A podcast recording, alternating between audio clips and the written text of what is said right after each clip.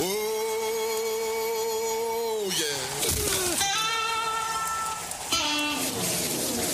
Oh, yeah.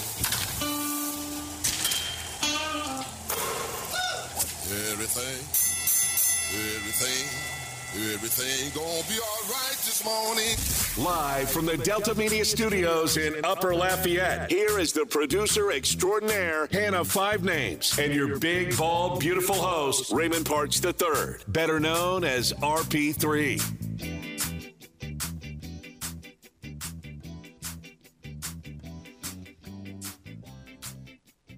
How in the world did the New Orleans Saints win that ball game? How in the world did the Atlanta Falcons find a way to lose it?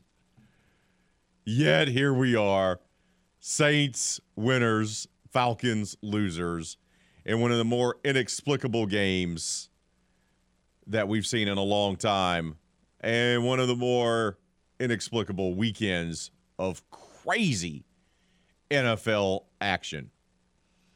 Good morning.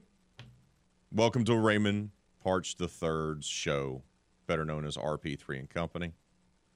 I'm joined here. What is my company today, you may be asking yourself? You're probably thinking, RP3, what type of company are you going to have today? Well, I got the producer extraordinaire, Miss Hannah Five Names. I will allow her to flex up on me later on in today's show.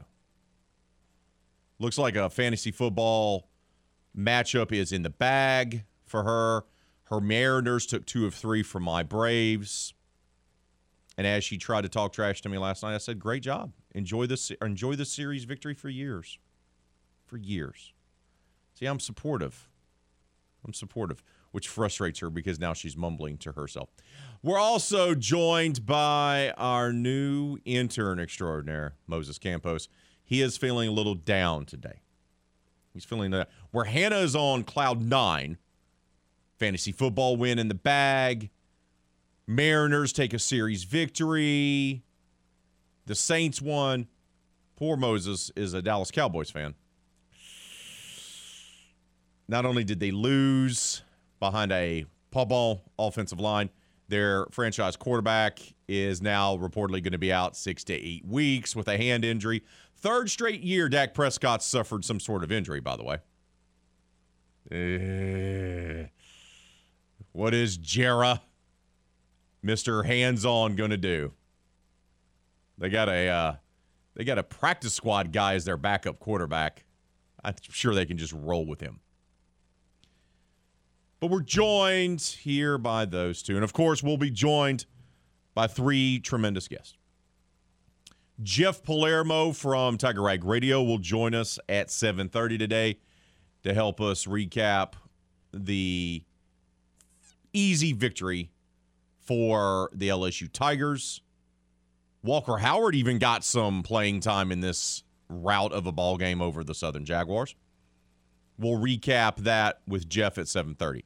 At 8 o'clock, Corey Diaz from the Daily Advertiser, Raging Cajuns beat reporter. He will join us. Cajuns looked bad for a half. Lightning delay came. And then all of a sudden they woke up and scored 49 points in the second half, as they improved to 2-0 on the season. We'll recap that and look ahead to their game against Rice this coming weekend at 8 o'clock.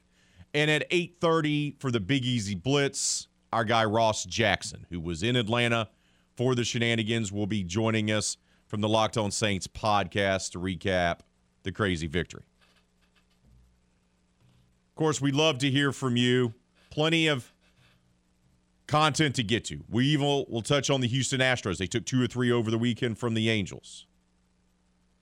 They got to 90 wins on the season. 90. And they're not even playing their best baseball. So we'll get to LSU, Cajuns, McNeese, Astros, the Sun Belt Conference having a banner day over the weekend. Some SEC teams not having banner days over the weekend. But we got to start off with the Saints. Absolutely a straight-up bananas game. Many folks turned it off, as they should. And here's where this game stood. The Falcons were up. They were 2nd down and 4 at midfield. And the Saints had one timeout left with 1:40 left on the clock. Game in hand. Victory in hand. And then they got an intentional grounding gift. And then another gift to get the ball back for one last possession. And another gift on the Marshawn Lattimore penalty, which is bogus. And yet they still found a way to lose the game. Only the Falcons. The Saints looked dreadful. When I say dreadful, that was the second quarter yesterday was the worst I've seen the Saints play since Jim Haslett was the head football coach. Heck, maybe the worst quarter of play I've seen since Mike Ditka was the head football coach. That's how bad they played yesterday. They looked lifeless. They were being pushed around on both sides of the line of scrimmage. Offensive line looked awful. Ruiz looked awful. Andrus Peat was pond water. Hey, let me pop up and watch the guy go by me. Fairly for certain, Moses, that Saints fans would be more than happy to have Andrus Peat be traded to your Dallas Cowboys to help with their offensive line was. Awful. An awful performance. And as bad as the offensive line was, Jameis Winston was, for the first half of yesterday's game, hot garbage. There's no other way to say it. We're not going to miss words here. He played terrible. The offensive line played terrible. The defensive line was dreadful. The worst possible performance you could see. And they played that. They didn't play scared. They just played lifeless. They didn't play with a sense of urgency. Atlanta had more energy. Atlanta was the Atlanta Falcons were the more physical team. Let that wash over you for a second, that the Dirty Birds were the more physical team. And Atlanta built up a 16-7 halftime lead. And it got even worse in the third quarter. This game was 23-10 heading to the fourth. 23-10. And yet, here come the Saints, outscoring the Dirty Birds 17-3 in the fourth quarter inside the Mercedes-Benz Stadium to win the game. Unbelievable. Winston was magnificent in the final quarter. The offensive line held their blocks. The defense all of a sudden got more physical. I don't know what happened. I watched part of the game, listen to part of the game. I have no idea. People that were there inside the Mercedes-Benz Stadium have problems figuring out what exactly happened in this ballgame. Winston, there was a point in the first half where they had, 24 net passing yards? Woof. How did Winston finish the night?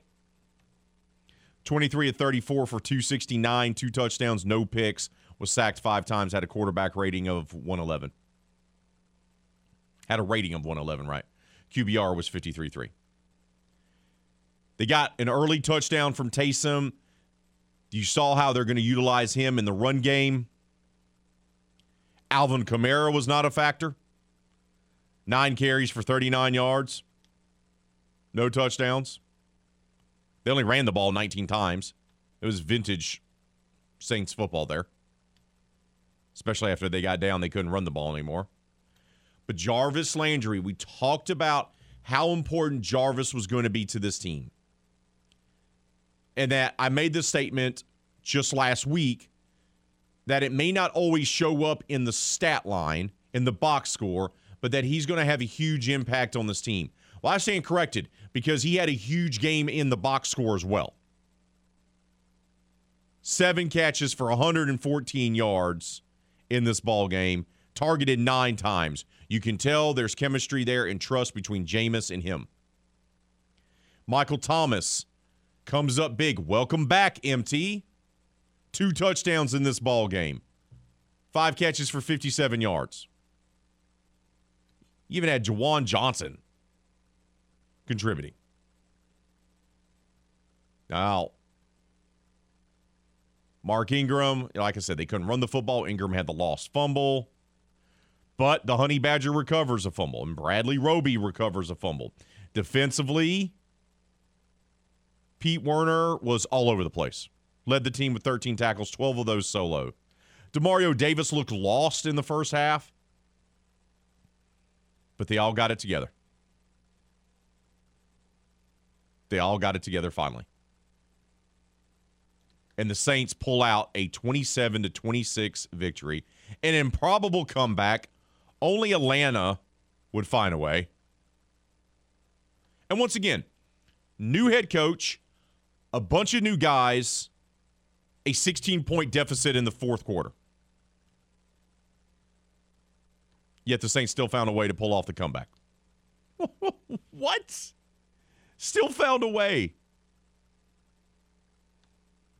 Thomas got the 2 touchdown catches in the fourth quarter. His first game since 2020. And then Lutz delivered in the end. Delivered. I know. He did deliver. Five names. Thank you for shaking your head in animated fashion in there. Thank you for agreeing with me. I appreciate that. Once again, Winston hooked up with Thomas, touchdown passes of 3 and 9 yards. The Saints converted a 2-point conversion in this ballgame late, but failed on another. And that left the Falcons clinging to a 26-24 lead. So even after Thomas wakes up and Winston wakes up and the offense does great things, they're still trailing. This is still a 26-24 ball game, and the Falcons get the ball back. But then the Falcons didn't do anything with the possession. Gave New Orleans the ball back one more time. They took over on their own 20-yard line, trailing by 2, 48 seconds remaining, no timeouts. And it wasn't a problem. 40-yard pass from Jameis Winston to Jarvis Landry, and then a 17-yard pass to Juwan Johnson, the third string tight end. Sure did play like the number 1 tight end to me, which set up Lutz's game-winning field goal. But, this is what makes things even more funny. So then they go up 27-26. But a personal foul, which was questionable, on the Saints gave the Falcons a chance to pull out the victory, but Koo's 63-yard field goal attempt was blocked as the clock ran out. What? Only Atlanta. Like, this is the type of game, this is the type of comeback that the Saints were able to produce only because it was against the Atlanta Falcons. No other team would have found a way to lose as well as Atlanta did. Multiple chances to win this game. And the Falcons are like, nah, man, we're good. We're good. You just think we're going to win this game. You just think we're going to win this game. We're not. Just watch what's about to happen. Just awful. Yeah. And by the way, the Falcons, who have never recovered from blowing the 28-3 lead in the 2017 Super Bowl, can add another meltdown to their resume following the Matt Ryan era. You had Cordell Patterson, who's really a wide receiver/running back, rushes for a career-high 120 yards. And Marcus Mariota looked good, pretty good. Threw for 215 yards, had 72 more on the ground. But the Falcons found a way to lose yet again. Look, it's the type of game that you're just happy to win. Little concerning that Winston was sacked 4 times against a team that had a league-low 18 a year ago. The offensive line was supposed to be fixed. Doug Marrone was supposed to fix Andrus Peat and Cesar Ruiz. Not for sure about that. Offensive line, not great looking. But at the end of the day, they somehow pull out the win. Winston looks sharp late after looking bad for 3 quarters. Michael Thomas gets a couple of scores. Jarvis Landry had a big game. And Will Lutz got that second chance, right? His first field goal attempt of 44 yards in this ballgame hit the upright, was no good. He ends up coming back being the hero. Saints will now open up at home on Sunday against the Tampa Bay Bucs. We'll talk more about this game, hear from the New Orleans Saints players. That'll be coming up next right here on The Game, Southwest Louisiana Sports Station, and your home for the LSU Tigers and Houston Astros. RP3 is known across Acadiana as a master of the English language. You look at all the guys that they got. Clinton Anukoraru, oof, and I don't know how to pronounce this young man's name. TJ Falola. More like a master of broken English, that is. They also added an inside linebacker, Casey Osawi. These names are killing me, man. I even practiced last night. Me fail English? That's impossible. Now back to that silky smooth delivery of RP3 and Company on The Game. 103.7 Lafayette and 104.1 Lake Charles, Southwest Louisiana's sports station. Yeah, it was exciting, man. We was able to get in like a little 2-minute, hurry up type of offense, and Juwan started it off, man. Great play coming out off the kickoff, and from there we just kind of kept on moving the ball down the field. I think three or four plays. And then Mike does what he does in the red zone, making big plays. And from there, we just moved on, and defense got another stop. We was able to go out there, do it again. And defense, again, come up big, when we needed it. And that's what it's about. That's what it's about. Jarvis Landry, the Louisiana native, former LSU Tiger, had himself a monster game for the New Orleans Saints, coming up clutch. Talking about their come-from-behind victory against those Dirty Birds. Inexplicable, improbable, 27-26 victory on the road in Atlanta. And so many chances there for Atlanta to win. And they played like the better team. They played with the team with more of a chip on their shoulder. They looked more prepared. They looked like the better coach team. Let's be honest. That second quarter, I'm not kidding. The second quarter of yesterday's Saints game was the worst quarter of football I've seen the Saints play since Mike Ditka was their head coach. That's a long time ago. I'm not even going to say it's the worst quarter of football I've seen from this team since the Katrina year, because at least that year they had an excuse. This is awful. Just borderline disgusting type of performance. But yet they found a way. They turned it on. They got it together. Things started clicking. And guys stepped up in a big way. And you could start to feel the momentum a little bit in this game. You just didn't know if the Saints were going to be able to have enough of it to pull out the win. It felt like it was going to be respectable, right? Like they were going to make it a respectable score. It was going to be one of those frustrating days if you were a Saints fan. Oh, yeah, well, we made it close. We made it look better than it actually was, but we still fell short of winning the ball game. But what about the momentum? Did the players feel it? And Michael Thomas, who came up big with 2 fourth-quarter touchdown catches in his first game back since 2020, talked about that momentum swing. Yeah, for sure. When we came out at halftime, we knew we were getting the ball back. We knew we were completely honest with ourselves. We knew we were leaving our defense out there on the field too long, too many 3-and-outs. And we took accountability, and we looked each other in the eyes, and we knew what time it was. Our team needed us, and we needed to respond, and we needed to find a way to win this game, and that's what we did, and that's where the effort came from. for so long, this team couldn't get into a rhythm offensively. Part of that was because the offensive line struggled. Credit Atlanta, they brought a pass rush. Once again, they sacked Jameis Winston 4 times in this ballgame, and they just couldn't get anything going. The timing routes were off. They had a little success early on running the football, in particular with Taysom, but that was it. They weren't getting Chris Olave into the ballgame. Michael Thomas was not a factor. You know, I had conversations with people on text threads. Don't you think they should probably target Thomas and try to get him into a rhythm in the first half? And they didn't. They just didn't do that. Well, they finally found their rhythm with that 2-minute offense, and Winston spoke about that as well. Well, it was, we knew we were passing the ball, right? So we knew we were passing the ball, so just the approach to, like, hey, like, boom, boom, boom, like, here we go, boom, boom, boom, here we go. So you get into that rhythm of knowing, like, hey, these are where my completions at, these are where my matchups at, and you just go like that. It's not no game plan involved. Like, hey, this is the defense that we're going to get. Let's go and play. Thomas stepped up when he needed to. Winston stepped up when he needed to as well. And so did Will Lutz, for that matter. Lutz, who missed all of last year due to injury, is a great kicker for this team. Misses the 44-yarder earlier in the ballgame. It hits the upright, but he gets a chance to hit what proves to be the game winner, and this is what the Pro Bowl Saints kicker had to say. Yeah, a lot of emotions in that one.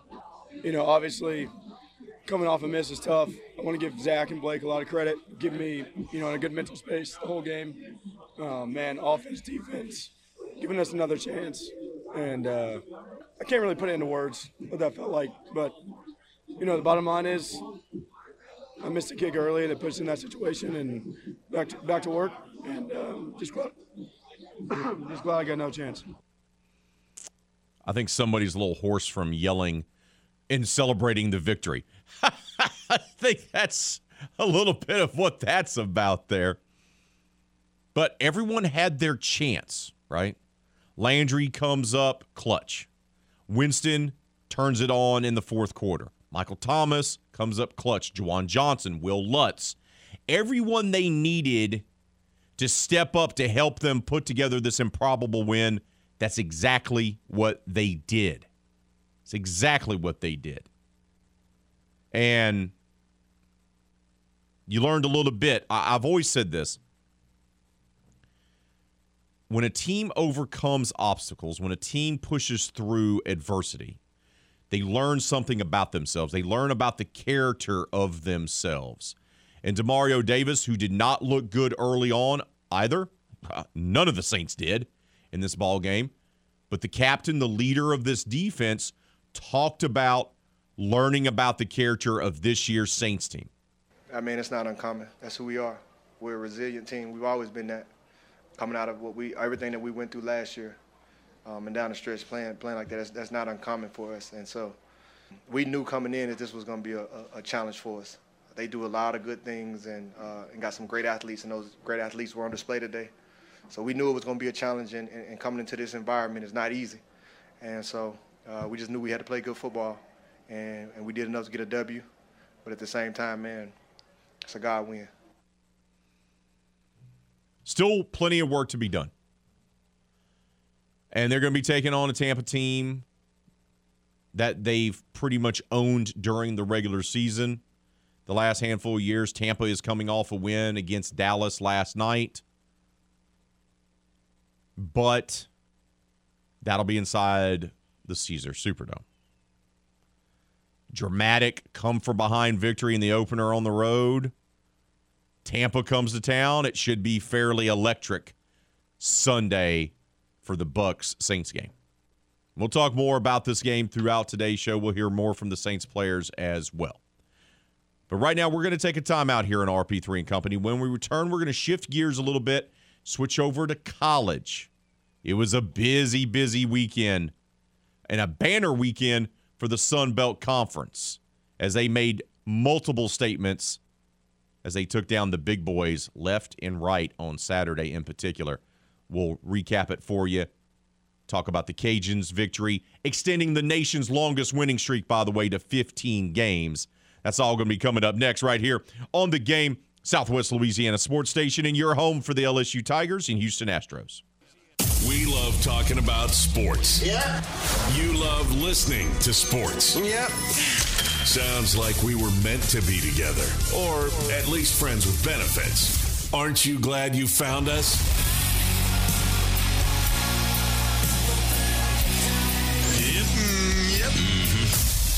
Back to more of the game. 103.7 Lafayette and 104.1 Lake Charles, Southwest Louisiana's sports station.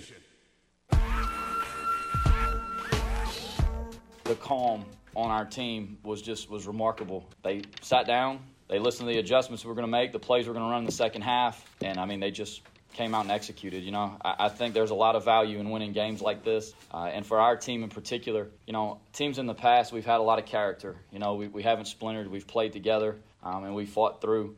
You know, but every team's different, and tonight it was just so refreshing and so good to see, and made you just so proud that this team has that type of resolve and that type of belief in each other. Raging Cajuns get the win. It did not look pretty for a while. They were shut out at halftime. They looked flat. They looked not prepared. Eastern Michigan came into Cajun Field and said, "We got this." And they built up a 7-0 lead. We get the game halted due to lightning strikes in the area. We didn't see them, but the officiating crew had been notified of it. Then we got another lightning strike, so we were delayed, I guess, about an hour. Play stops with, 3 minutes to go or so before halftime. And even then, when the Cajuns came back onto the field, Eastern Michigan found a way to score. And just like that, they're up 14-0 at halftime. Well, at the break, it only lasted 3 minutes because they essentially counted the lightning delay as halftime. And then the Cajuns finally woke up. Gare's return kind of gave them a spark. And then they scored touchdown. Win the game 49-21. They were losing 14-0 at halftime. And the Raging Cajuns turned it around and outscored Eastern Michigan 49-7 in the second half. Just good performance. Took them a while. But we're looking through two games now for the Coach Dez tenure. They played a very good first half of offensive football in the opener against Southeastern, then didn't play a good second half. They played an awful first half of offensive football against Eastern Michigan and played a spectacular second half. They've yet to play a full game. They've yet to do that. They've yet to be able to figure that out. But yet, they still were able to get the win. They still extend the nation's longest winning streak to 15 games. And it's a tale of two halves yet again. And Coach Dez spoke about that afterwards. Defense did a great job. You know, they kept us in the game early on. And offensively, you know, we just kind of have to fight through some things and figure it out. And it's not necessarily doing anything different. You know, certainly we took some more vertical shots in the second half. You know, offensively, we just, you know, first half, we just kind of struggled. As, you know, we'd get a good play, we'd get a positive, efficient play, and then we kind of go backwards, and you felt like you had to chip away at it a little bit. You know, in the second half, we kind of went back and said, all right, you know, our game plan was to throw the ball, throw it down the field. Let's go force some of these things a little bit and make our guys make plays. So I don't know if I've ever been more proud of a team in my life. It went about as bad in the first half as it could have gone. Defensively, we played great, but penalties were killing us. Offensively, you know, we couldn't get anything going. Every time we'd take two steps forward, we'd take three steps back. It was just, you know, it was frustrating to say the least. But, you know, in that locker room.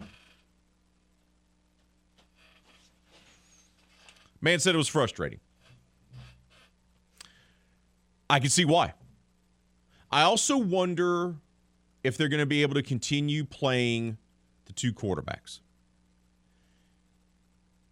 because Chandler Fields struggled in the first half. He finally got things rolling. He led him down to a couple touchdown drives, and they switched quarterbacks.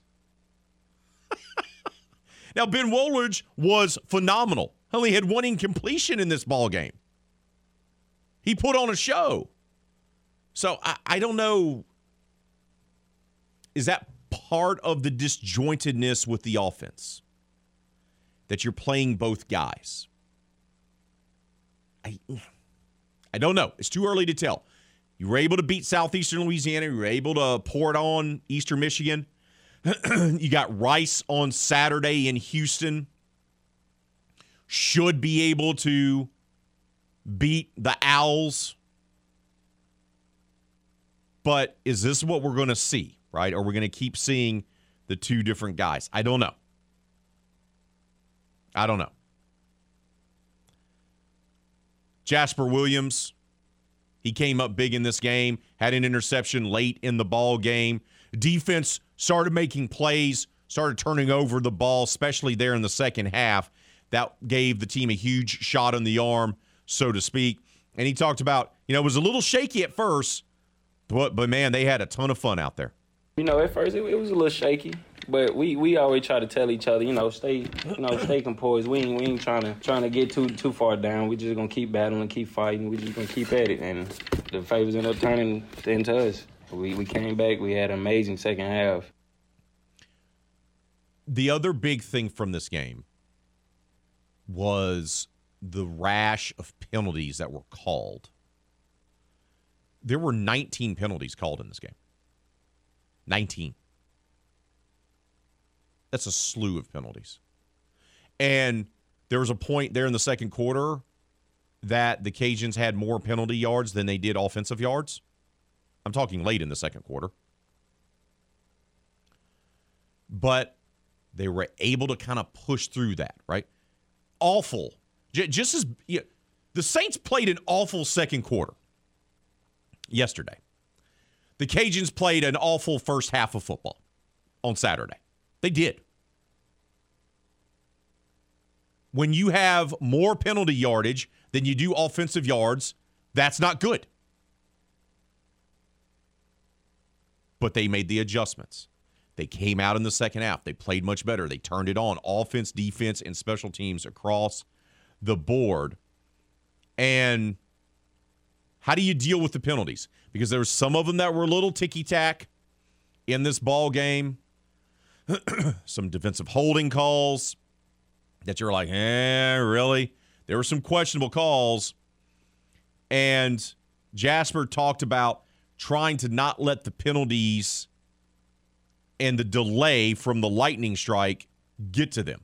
Oh, no, we just try not to let it get to us too much. We just try to stay composed and, just stay together, just keep everybody locked in, We don't try to, let the penalties get to us, We on to the next, we'll take it, and we just on to the next. Man was so pumped up about going on to the next that he's beating the podium like that. On to the next. Let's go. Let's go. Jasper ready to go. Michael Jefferson had a big game, had a drop early, was able to come back from that, had a big 55-yard reception in this game, and the wide receiving corps finally kind of woke up a little bit as well. And for him, he also got a first-hand look at John Stevens Jr., who balled out, went over 100 yards receiving, career game for him, and talked a little bit about seeing what John was able to do in this ballgame. Yeah, me and John close in. That's my hotel roommate. We've been talking about this for a long time. We just been staying patient and waiting on it to come. Like last game, neither one of us had a big game, but we kept faith and patient, and we believe in the process, and it happened. And both of us got a touchdown. So at the end of the day, he trusts me, I trust him. At the end of the day, no matter who wins, we know we can make plays. You like to see the guys kind of do that. And once again, it was a weird game. We talked about it with Kevin Foote up in the press box, and Bobby Hardwin was there, and Dan and Mary Beth McDonald and Corey Diaz. And we'll talk more about this game with Corey later as well when he joins us at 8 o'clock. It was a weird game. It was the Cajuns were lifeless. They had no energy. They didn't execute their game plan. Eastern Michigan was ready, right? This was a big game for them. They just looked flat, but they turned it on. And is this, I wonder aloud, it's only been 2 games, but I wonder if this is going to be the inconsistency that we're going to see from this Cajuns team in a year of transition. Are there going to be games like this? Because, once again, the opener was the same way. Really good first half of football. Now, they didn't get in that game. They weren't able to – they went for it on, 4th and goal and didn't get it. So they could have had more points even in that first half. But then the second half, offensively, they struggled. This past weekend, they were awful in the first half. Dreadful. Scored 49 points in the second half. This is what we're going to kind of see from the Cajuns, where they're going to be kind of just inconsistent. If they can put it together and play a first half of football and a second half of football that match, watch out. Watch out. Because they have the talent. The talent's there. Make no bones about it. The talent's there. You worry about the consistency. Can they be consistent enough to be able to do what they need to do? And that's compete for another conference championship. That's what they want to do. Can they make that happen? We'll see. The Cajuns win their 15th game in a row, longest winning streak in the nation on Saturday. But it was a banner day for the Sun Belt Conference. It started earlier in the day with Appalachian State, who nearly beat North Carolina in their opener. They go into College Station and take on Mr. $100 million coach Jimbo Fisher, because, you know, they're paying him all that money to be a great coach.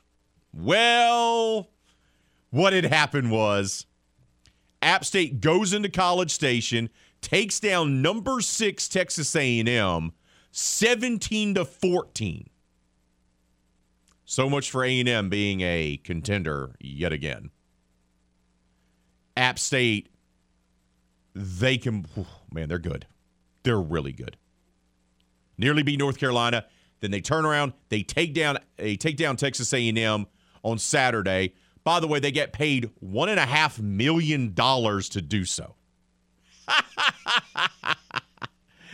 The SEC and those other big conferences can't wait to get to the point where they play 9 conference games in schedule so they don't have to schedule these games. Paid App State $1.5 million to come to their place to beat them and to silence the 12th man. Also announced that day that College Game Day will be going to Boone, North Carolina this coming weekend. That's a big deal. Less than an hour after that game wrapped up, the Marshall Thundering Herd, who the Raging Cajuns defeated in the New Orleans Bowl this last season, who joined the Sun Belt Conference from Conference USA for this season.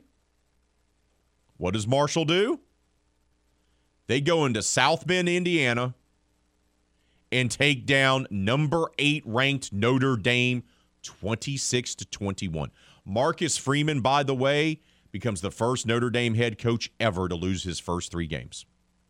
He lost the bowl game, lost the opener to Ohio State, and now has lost to Marshall. Not great.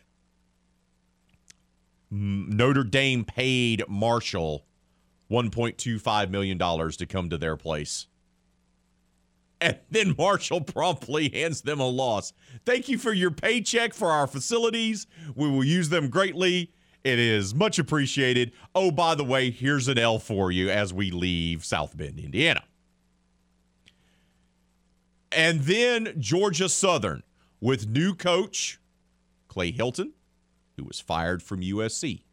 He's trying to bring Georgia Southern. By the way, Georgia Southern was a Division I AA power, just like App State was, national championships at that level. That's the level of McNeese and Nichols and Southeastern. They go to Nebraska, and Nebraska's been in a tailspin. Scott Frost has been on the hot seat. Well, it's not hot anymore because Georgia Southern goes into Lincoln, Nebraska, racks up more than 600 yards of offense, 600, takes down Nebraska 45-42. The Eagles get a paycheck of $1.4 million to go in there to beat Nebraska. Scott Frost was promptly fired over the weekend as the head coach of Nebraska. Oh, and the Cajuns extended their nation's longest winning streak to 15. Sun Belt strong, baby. I'm just saying, they've made the claim that they're the best group of five conference. They've been that way for a couple of years now. You can see why. You can see why. And College Game Day is going to be at a Sun Belt school. Let that wash over you. We got to take a timeout. We'll wrap up hour number two. We'll unveil the poll question of the day. That's all coming up next right here on The Game, Southwest Louisiana Sports Station, and your home for the LSU Tigers and Houston Astros. Opening weekend is about to be in the books because we got Monday Night Football tonight, Denver at Seattle. Of course, we'll carry that game for you live right here on The Game. But that will conclude week one. But week two will begin in just a few days. And are you ready for week two of Thursday Night Football? You can get ready with week two of touchdowns, big plays, and even bigger wins with DraftKings Sportsbook, an official sports betting partner of the NFL. New customers can bet just $5 on any football game and get $200 in free bets instantly. Want more action? Everyone can experience the thrill of DraftKings early win promotion. It's simple. Bet on LA or Kansas City to win, and if your team leads by 7 at any point during the game this Thursday night, you're going to get paid instantly, even if your team loses. Download the DraftKings Sportsbook app today. Use promo code 1037GAME to get $200 in free bets instantly when you place a $5 bet on any football game. That's code 1037GAME, only at DraftKings Sportsbook, an official sports betting partner of the NFL. Must be 21 years of age to play. Must be physically present in Louisiana. Deposit and wagering restrictions do apply. Eligibility and terms can be found at DraftKings.com/football terms. Poll question of the day is about them old Dirty Bird Saints game. Whew. Dramatic game. Ridiculous game. We asked you, what was the most surprising thing from the Saints win? Was it the first half woes? Was it Landry's big game? Was it the last 2 minutes? Or was it the Falcons choking? Right now, leading the way, the first half woes with 70% of the vote, 20% for the Falcons choking, and 10% for the last 2 minutes. Keep those votes coming on our poll question of the day, and we'll update it throughout today's show. Hour number one in the books, hour number two coming up. We'll talk Cajuns, LSU, McNeese, Saints, and more. That's all coming up right here on The Game, Southwest Louisiana Sports Station, and your home for the LSU Tigers and Houston Astros. Oh, yeah. Oh, yeah.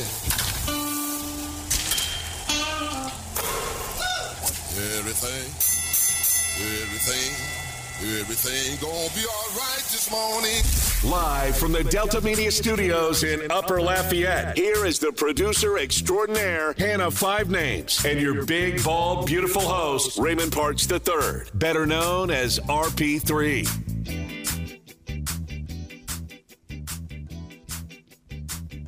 Louisiana Raging Cajuns get themselves the win after looking bad for a half, scoring 49 points in the second half on way to a 49-21 victory. The LSU Tigers, they mauled the poor Southern Jaguars. Even a mediocre LSU team was still too much for Southern. Not a game to really remember, but there were some interesting things that happened in the LSU football game. And we'll get to that here shortly. McNeese, meanwhile, gets humbled on the road against the Rice Owls, who the Raging Cajuns are going to be playing on Saturday. Did not expect that. Expected that to be a far more competitive ball game, especially after the way they played for a half against a team that played for the national championship in 1AA the week before. Rice is not a very good team. Rice is a bad team at that. But McNeese struggled, and they'll be trying to reset, get back on track, looking for win number one this coming Saturday when they host Alcorn State. It'll be the home opener for the Cowboys there at the Hole. And their first game under the lights since the hurricane struck a few years ago. It's a big deal. Going to be a nighttime kickoff. Should be electric in Lake Chuck on Saturday. Saints, of course, get the win in improbable fashion yesterday after a crazy weekend of college football. The Saints get the win yesterday as well. We talked a lot about that in hour number one. That does lead us to our poll question of the day. What was the most surprising thing from the 27-26 victory for New Orleans? A game that looked like it was well out of hand after really three quarters. Saints had no business winning that game. Let's just be honest. New Orleans had no business winning that game, yet they did. Right now, 56% of you say the first half woes are the most surprising. 31% say the last 2 minutes, which was bonkers. 13% say the Falcons choking. No votes yet for Landry's big game. Let's get to some comments. John Paul Cajun Daddy says the first half was disgusting. Remember that at last year the Saints lost to the Falcons the same way. Hart says there were a lot of new pieces to get to gel together. While it wasn't pretty, I do think DA had them prepared well enough for situations like that, and they must have given Jameis some of Michael's secret stuff from Space Jam in that tent because he came out on fire. Right, there was a moment where Winston appeared to get injured. He looked like he got banged up a little bit. They take him to the injury tent. He comes out. He's like a new man. Brad on Twitter says, first half, interesting little nugget. At the 140 mark of the fourth quarter, the Saints' probability of winning was only 18.8%. Once again, 140 left in the fourth quarter. At the 140 mark of the fourth quarter, the Saints' probability of winning was a meager 18.8%. Yet they found a way. JPK the OD says, all of the above with the exception of the Falcons choking. That's about as commonplace as Joe Dirt mullet at the Georgia-Florida annual cocktail party. I'm here for all the Joe Dirt references. Don says, why is the last selection even there? The Falcons choking is no surprise to anyone, including their fans. Joe Cola says, of all the things that I least expected, the soft, horrible play of the defense in the first half was surprising. The offensive woes was not a shocker to me. The defense did stand out, right? It usually takes a few weeks, a few games for them to get settled in, but they looked soft early on. They did. They were getting pushed around. Atlanta was just pushing them around. They were winning the line of scrimmage. They could run the football on the Saints. A weird game. It was a weird weekend altogether. Let's just be honest here. Continue voting on the poll question of the day. But it was a weird weekend for football. The Saints have the improbable comeback in a bizarro game where they looked awful for three quarters of it. Dallas loses their quarterback probably for 6 to 8 weeks. Dak Prescott injures his hand. Looks like multiple reports are saying anywhere between 6 to 8 weeks. They don't even have a backup quarterback, by the way. They have a scout team guy as their backup quarterback. Not great for Dallas. Mac Jones leaves the game for New England, second-year quarterback for the Patriots. They looked awful in their game against the Dolphins. For all the people saying that Tua is trash, he looked pretty good yesterday. Once again, one game. The Bengals, Joe Burrow and Jamar Chase are special. They are very special. I covered them. I watched them in college. They nearly won the Super Bowl last year. They supposedly fixed the offensive line. Newsflash, they didn't. Joe was sacked 7 times yesterday. 7. They replaced 4 of the 5 starters across the offensive line to make it better. It didn't work. Now, Joe and Jamar are so special that they nearly pulled out a win over the Pittsburgh Steelers. Now, it was a win over a Mitchell Trubisky-led Pittsburgh Steelers team. Take that what you will.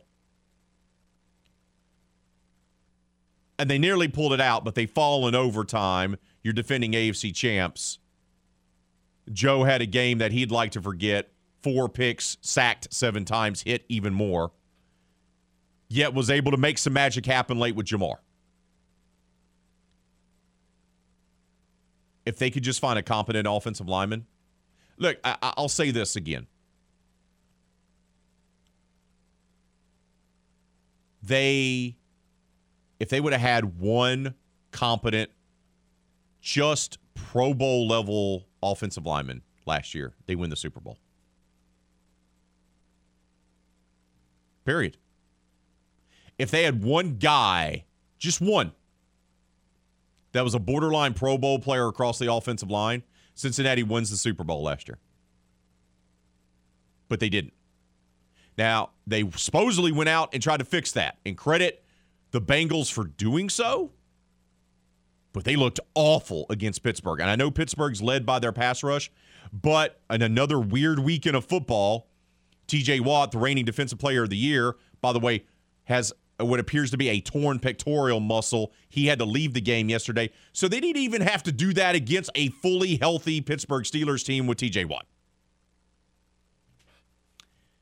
And they still couldn't block. And they still couldn't protect Joe. It ain't about playing soft football. Don't get it twisted. Joe Burrow is one of the toughest guys out there. He is old school. Don't let the pretty boy looks and the swag fool you. Joe Burrow is tough. Old school tough. And he is not going to complain. And he's going to fight through, and he's going to fight for his team to try to win. He's a throwback old school player if there ever was one. And he's special. And Jamar is special. I don't think he's quite Chris Carter special, but he could be. But you don't win championships and if you don't have at least a competent offensive line.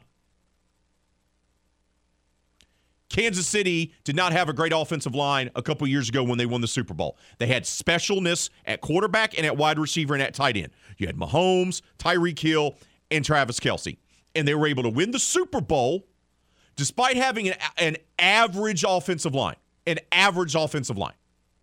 The next year when they tried to win back-to-back, what happened? That average offensive line, they lost 2 guys to injury, one right before the Super Bowl, and Patrick Mahomes was trying to throw passes while being parallel to the ground. You need to at least have a mediocre offensive line. The game has evolved. It has changed. You need the playmakers. Cincinnati has that. You got one of the best wide receivers in the game, Jamar Chase. You got one of the best quarterbacks in the game, Joe Burrow. Great. Awesome. Love it. They don't have a competent offensive line. You can't have your quarterback. Joe is tough. He can take it. He was sacked 70 times last year. But look what's happened in recent years. There's a reason why the Rams made sure to get Big Whit, Andrew Whitworth, to come out of retirement to be their best offensive lineman last year to help them win a Super Bowl. No Big Whit. Did you see how they played on Thursday night? You got to at least have competent O-line play. You just do. You can have all the specialness that you have, and that's how the game is. You got to have that connection between the quarterback and the wide receiver. You got to have the deep down threat. I do not disagree with that whatsoever. But you got to at least have a competent guy. One competent guy. Got to have a competent offensive line. Bengals struggling. Let's head out to the hotline. We got phone calls. We got callers waiting to get on to talk about a wacky weekend of college and NFL football. We'll start off with Jamie first. Jamie, good morning to you, brother. What's on your mind? Hey, good morning, Mr. Third. Real quick, I got 3 things. Number one, and I've said it on this program before, can we stop with the Aaron Rodgers love? That dude got completely blown out by Kirk Cousins and the Minnesota Vikings. Justin Jefferson's special, though, bud. Justin Jefferson's special. You're right. He's very special, but it's Kirk Cousins. That dude would overthrow Calvin Johnson. I mean, anyway. Second thing, can we please stop ranking Notre Dame so high year after year? Because they always inevitably implode, and they always inevitably suck. So can we stop with that? And then finally, the most surprising thing for me for the NFL game was the fact that the Saints were able to beat those officials in the last minute or so of the game. That was extremely surprising to me because we know that the officials don't like the Saints. And y'all have a great week. Jamie, appreciate your phone call, brother. Enjoy your day, and I hope your little one has a great day, too. Little one in the background echoing what Papa had to say. I'm here for it all day long.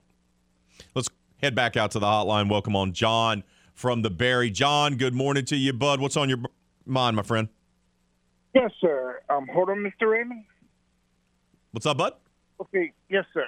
I had a question. Marshall goes into Notre Dame, beats number 7 Notre Dame. They're not ranked. Florida goes at home and they play Utah, who's unranked, and they go from unranked and jumps all the way up to 12. Then you also have Appalachian State go to Texas A&M and beat number 6 Texas A&M. Then you have UL, longest win streak in the country. Why is not one of those three teams at least in the mention for the top 25? Is it because of markets? I mean, no, it boils down to it, John. That's a good question. Look, it boils down to the people that vote on these things. Okay, whether it's the coaches poll or whether it's the media poll, so many of them don't pay attention, truly pay attention to the other teams. Okay, they just don't.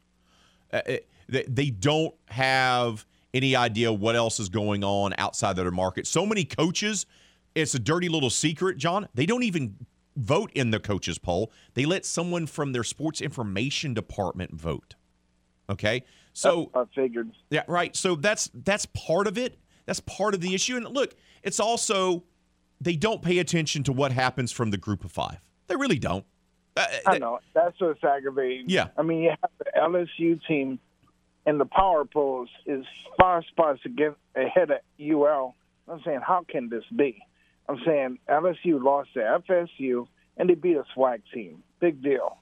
And UL's got a 15-game win streak, and they're saying LSU's better than UL. And John, and what it also boils down to, I'll go back to your point that you made about Florida. So Florida's unranked. First game of the Billy Napier era last week, they defeat number 7 ranked Utah, who was considered by some to be a college football playoff contender. So they jump up really high, and that made everyone kind of pause, including me, and I was like, ah. But Florida is a brand, right, a national brand. So and anytime you're a national brand, a Texas, a Florida, a USC, if you will, if you're one of those brands, you're always going to get the benefit of the doubt. It's not fair. It's not right. But that's what happens, especially when you get to a voting process, John, that is flawed and is filled with a lazy approach. This is what happens to that. Florida shouldn't have been jumped up as much as they did, and they'll go back down. And look, I'm not even a person that believes in polls early on anyway, because you really don't know about a team until about a month to 5 games in, right? Then you can really kind of get a feel for the team and what they're really good at or what they're not good at. That's when the polls should start to take a hold, but, you know, the polls are what they are, brother. That's what it boils down to. They're kind of nonsense.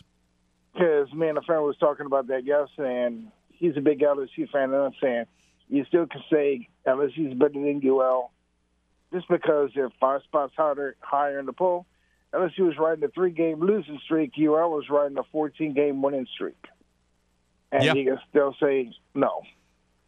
I agree with you. Like I told him, I said, it's not the Power 5. It's more like the Privileged 5.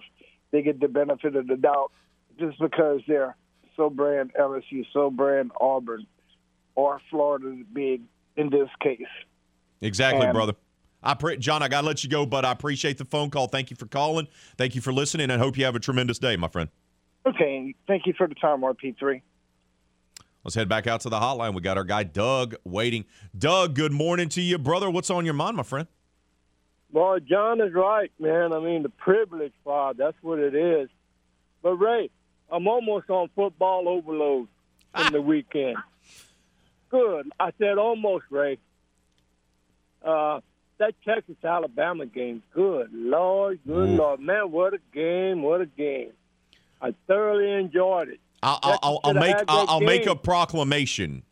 Now, that game was going on during the little one's birthday party, so I wasn't able to watch it as much. I will say this. I will say this. Alabama is a very flawed team.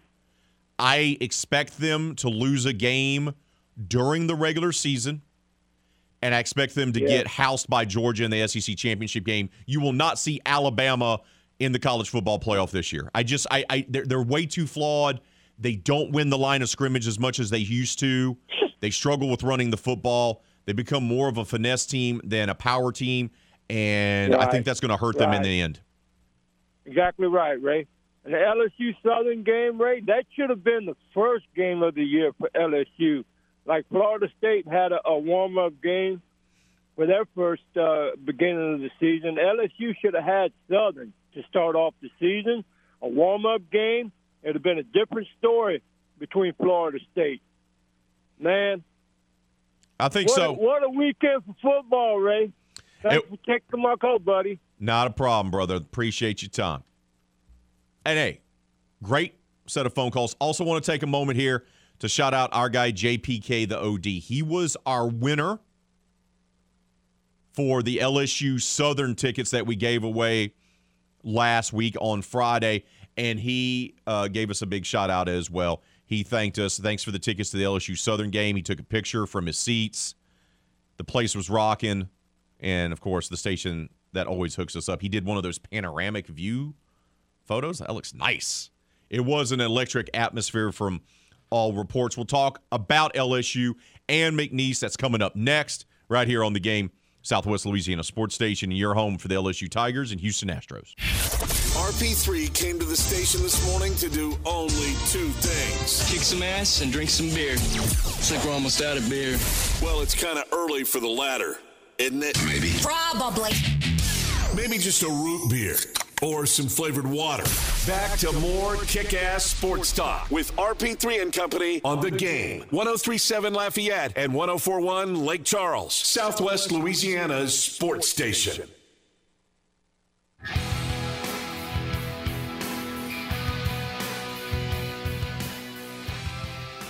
The Game Clubhouse at 103.7thegame.com or 104.1thegame.com can help you with your date night blues, fellas.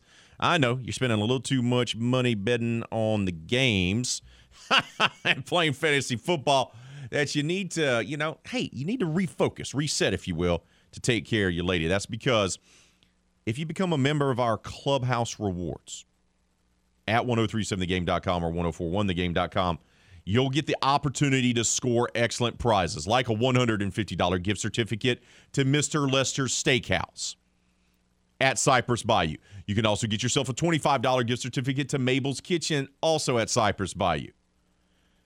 Also, a $50 gift certificate to Half Shell Oyster House.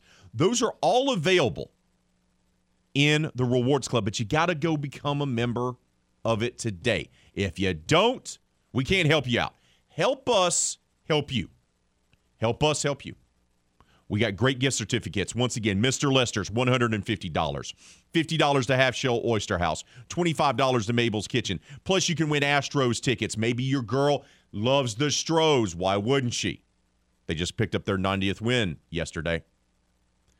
But you can't win any of that unless you become a member of our clubhouse. So go sign up today so you can help yourself with your date night blues at 1037thegame.com or 1041thegame.com. It's free. It's simple. So go sign up today. It was a weird weekend for SEC football. App State goes into College Station to take down number 6, A&M 17-14. Alabama survives a scare on the road against Texas, a game they probably should have lost. And you see all the flaws for this Crimson Tide team. I do not believe they will make it unscathed through their SEC schedule, and I think they're going to get housed by Georgia in the SEC championship game. No playoff for Bama this year. Kentucky, a very, very good Kentucky team, ranked, goes in, takes down Florida in the swamp 26-16. Kentucky is going to be a team that's going to win maybe 11 games this year. They're that good. Arkansas beat South Carolina to improve to 2-0 under Sam Pittman this season. And Tennessee, Josh Heupel, man, sure does feel like he's kind of turned things around there as they win a top 25 matchup in overtime on the road as they beat Pitt 34-27. By the way, Tennessee comes to Death Valley in a few weeks to start the October schedule. But LSU also played, and they took down Southern 65-17. That's not the story of the game. It just isn't. They rolled out to a 37-0 lead right off the bat. This was a game where they got their swag back. They got their confidence back. A lot of the 337 guys that we profiled, they were able to play some. Walker Howard got to play. He just ran the ball a few times. He wasn't allowed to throw a pass. Jaden Daniels was efficient, 137 yards, 3 touchdowns, 10 of 11. QBR of 99. That's a really good night. Garrett Nussmeyer came in and struggled. 13 of 23, 183 yards, no touchdowns, 2 picks. Not a great night for him. LSU did run the ball for 230 yards on the ground. Malik Neighbors got himself a touchdown reception, led the Tigers with 3 catches for 81 yards. Keishawn Butte had 5 catches for 42 yards. Jack Besh had a touchdown as well, the former STM Cougar, on a 17-yard catch. So Sage Ryan, he went out there and recovered himself a fumble as well, had himself a good game defensively. So overall, but it was a historic day is what it was. It put the spotlight on Baton Rouge. It was the first time Southern and LSU had ever played. It was a laugher of a contest, but it was really cool to see from afar that Southern and LSU got to play. And now that LSU's got to taste victory, got to get a little bit more confidence, they get to welcome in Mississippi State to Tiger Stadium. Death Valley will be rocking 5 o'clock kick this Saturday. And we'll see what happens in their SEC opener and just how good this LSU team can be and will be as Mississippi State comes into Death Valley 2-0 following a 39-17 win at Arizona late Saturday night. Third year of Mike Leach. Always vast improvements. Let's quickly head out to the hotline. Welcome on Steve to the show. Steve, good morning to you, brother. What's on your mind?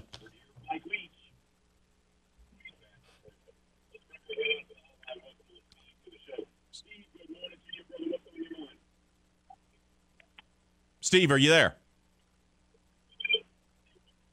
We got to let Steve go. Got to let Steve go. Steve was listening to us. Appreciate him listening. Appreciate him calling. If he wants to call back later, we'll try to get him then. There you go. Maybe. Yep. So basically, Steve's question was, people were saying that UL was better than LSU, and he wanted to know if they were to play the same guys that LSU would have played last year in their 15-game winning streak, what their record have been. So are you saying, are you asking me, do I think that last year's UL team could have beat last year's LSU team? Is that the question? Basically, yeah. I think so. I think the year before the UL team was a little bit better, though. So 2 years ago, yeah, I think they would have had a good chance of beating that LSU team because it was in disarray. And last year's team was in disarray as well. Remember, LSU only had 38 scholarship players. So, but it's always tough to look at that kind of stuff. It's always tough to look at that kind of stuff. I would love to be able to see the game be played. And I think it's ridiculous that we don't get to have it. There's no reason why LSU shouldn't be playing UL every few years as a non-conference opponent. You get a lot of people, be a great environment. But, you know, LSU's been in disarray the last couple of years. So I think UL having its best seasons ever would have had a very good chance to beat an LSU team. Would I have picked it? I don't know. Maybe. It would depend on what part of the season it was. It would depend on where they were at and if the team was completely lost, who was playing quarterback. There's a lot of what-ifs there. We got to take a timeout. That's not a what-if. That's a certainty.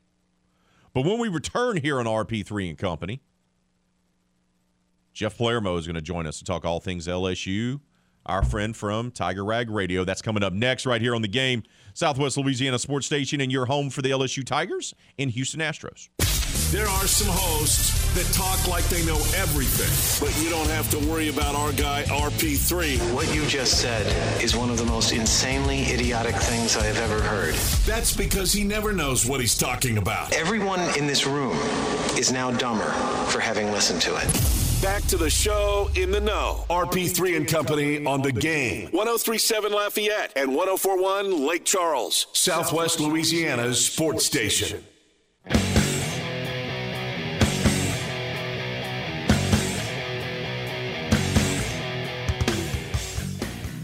Saturday was a great day. It was a great day if you were a Louisiana Raging Cajun fan, because they were able to finally get their act together and pull out a 49-21 victory to improve to 2-0 on the season and extend the nation's longest winning streak to 15 games. It was a great day if you were an LSU fan, because you got a win for the first time this season after you beat Southern 65-17. But you know why it was great for yours truly? It was baby girl's birthday on Saturday. Turned 8. And we pulled off the party like a champion there at the Sky Zone. All of her friends came. Family came. Everyone behaved. Everyone had a great time. Everyone was jumping into the pits of foam and bouncing on trampolines, eating cake, having pizza, opening presents. Little one was so excited that so when we got to the presents, because they let you jump first, so she did all the jumping with all of her friends, and they all came, and then it was pizza time, and then it was opening presents time. And she got so excited for her presents that she just started ripping them out and just going through them and not even knowing who gave her the gift. But it was a great birthday party. She says, Hattie Elise Partsch says, it was the best birthday party ever. So take a bow, my wife, Tina, for pulling it off. The best birthday party ever for the best baby girl ever. How about that? But let's talk more about the LSU Tigers. They get their first win of the season, 65-17. Look, it's expected to be a lopsided affair. Are there anything that you can take away from the game? Is there anything that really kind of stood out as a welcome in Mississippi State on Saturday to open up SEC play? To do that for us is our friend from Tiger Rag Radio and also the sports and news director of the Louisiana Radio Network, Jeff Palermo, joins us now. Jeff, good morning to you, brother. How are you, my friend? Oh, doing well, Raymond. How you doing today? I am doing tremendous, my friend. So, all right, let's get right to it. What was your biggest takeaway from the game? Was there anything that happened in the game against Southern? Obviously an opponent that's not on the, SEC caliber. But was there anything that stood out to you, both good or bad, from the 65-17 victory? I guess just that they came out and they handled business. I mean, to score a school record 37 points in one quarter, I think that's pretty impressive. I think, we spent all of August wondering who would be the starting quarterback, and we understand – I understand it was just one game, but we've seen now Jaden Daniels execute the offense for 5 quarters now. And we got to look at Garrett Nussmeier, and there's a reason why Jaden Daniels is the starting quarterback. He's going to make better decisions with the football. He's got that ability to make plays with his legs. And Garrett Nussmeier could still be a little bit careless with the football. So, to me, just that was the biggest thing.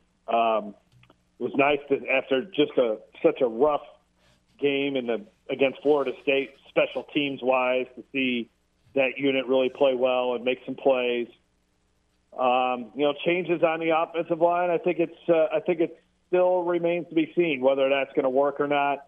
Putting Charles Turner at center, basically sending Cam Wire to the bench, moving Dellinger to guard. I don't know. We got to wait and see. Let's go up against an SEC team and kind of figure out where this offensive line is at. But I wouldn't be surprised by you know, the time October rolls around, that the offensive line has another starting five. I mean, I just think it's kind of a work in progress at the moment. Do you believe the changes that occurred for the Southern game or is going to be the lineup that they're going to trot out against Mississippi State? Well, I think they're going to continue to tinker at it. It'll be interesting to see what Brian Kelly says about the O-line today when he meets with the media. I mean, what were his impressions?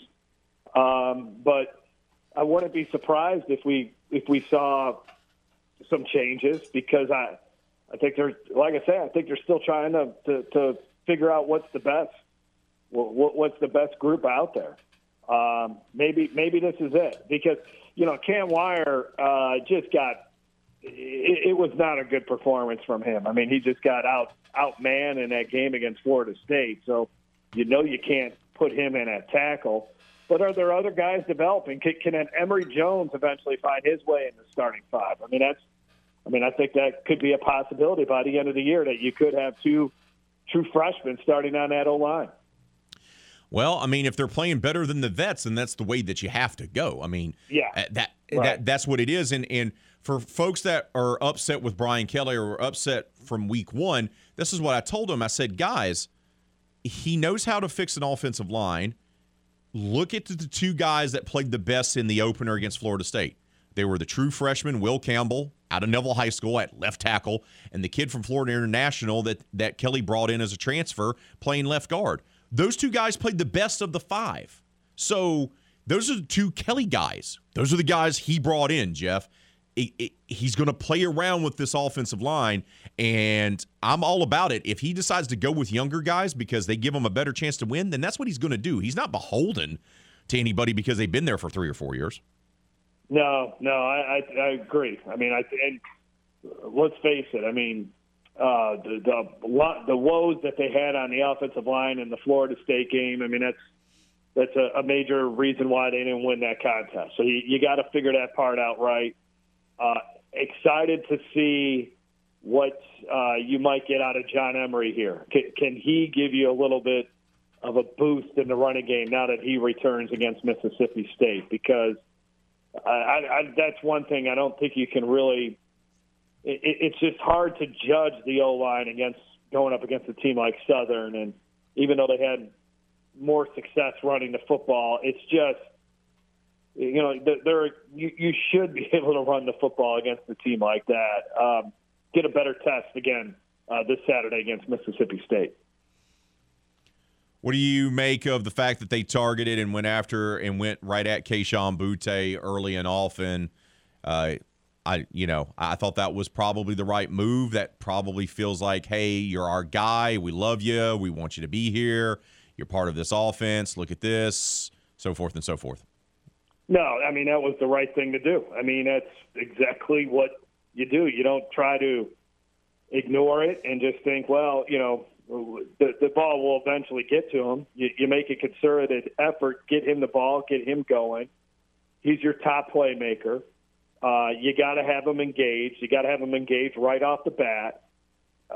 Perfect opponent to do this against. I'm not a big fan of the FBS versus FCS matchup, and I appreciate the level. I call a lot of FCS games, so I really appreciate the level that they play in.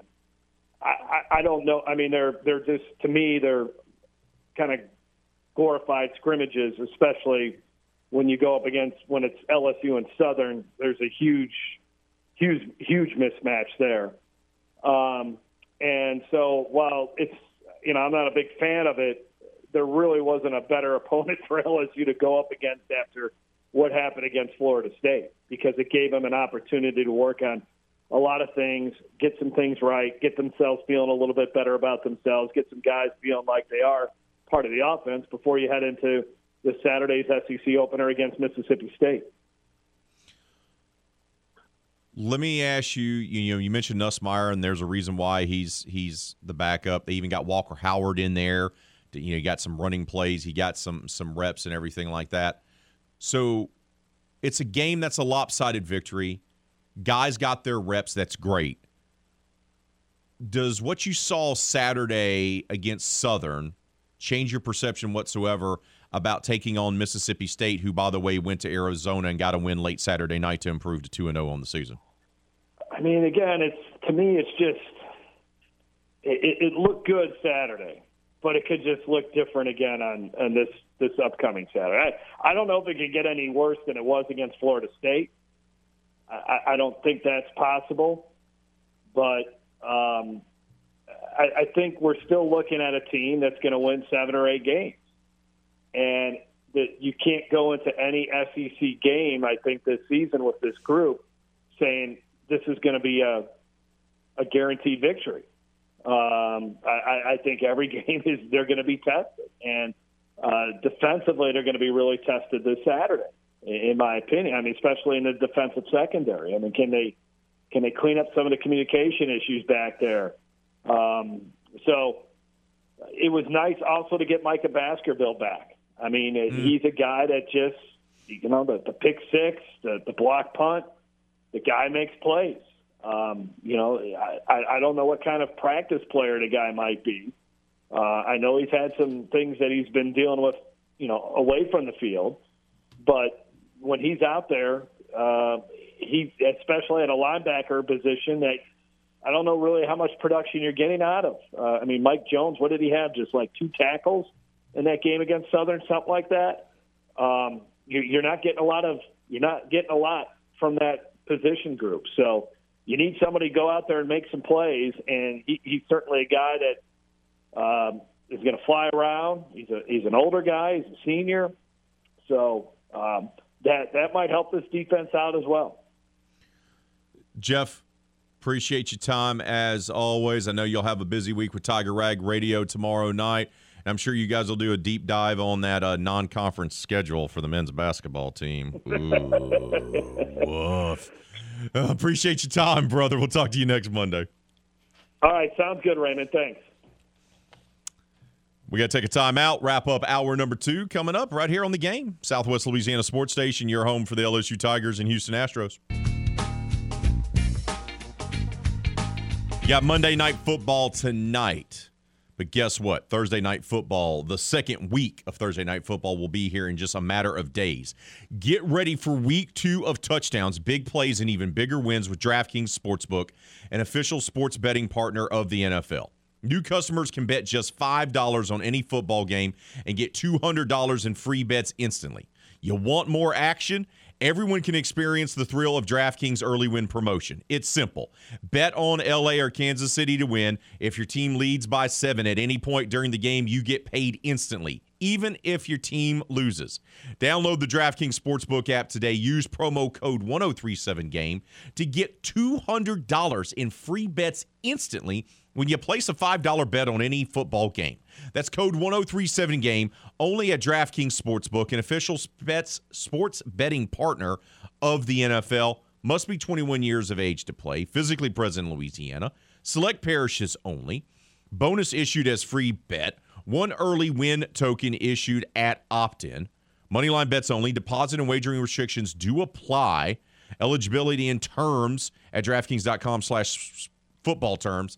Licensee partner, Golden Nugget Lake Charles. Gambling problem, call 1-877-770-STOP. Poll question of the day. We asked you what was the most surprising thing from the Saints' victory yesterday as they came back and put together an improbable victory over the Dirty Birds. 47% of you say those first half woes where they looked like they were the less physical team, and they were being outcoached and outplayed in every facet of the game. 35% of you say the last 2 minutes where things went bazonkers. 18% of you say the Falcons choking, and 0% for Landry's big game. Ralph says, agree with the others. The D's struggle against the run. For unit ranked number 1 for 3+ years, they were bad. Werner really the only bright spot in that regard. He did play well. But biggest fourth quarter in Saints history and against Atlanta? Yes, please. Ralph also said, by the way, did you see the Falcon fans with the WeDat umbrellas? They come with a guarantee to fold every time. Oh, that's good. That's good. I enjoy that. Who Dat Forever says, I would say a quarterback of A.J. Terrell's caliber getting absolutely cooked was a shock, but I guess it should be expected seeing as Daddy's back now. And, of course, that is Michael Thomas. Keep those votes coming on the poll question of the day. leave your comments on Facebook and Twitter. Just make sure you keep it clean for the kids.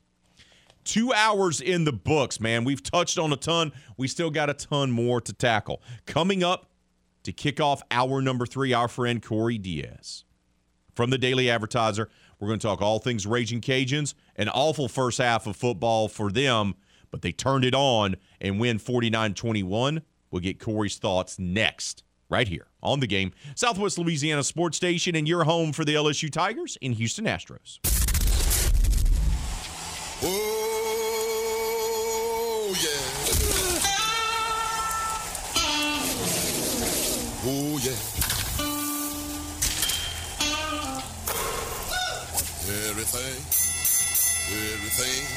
Everything gonna be all right this morning. Live from the Delta Media Studios in Upper Lafayette, here is the producer extraordinaire, Hannah Five Names, and your big, bald, beautiful host, Raymond Partsch III, better known as RP3.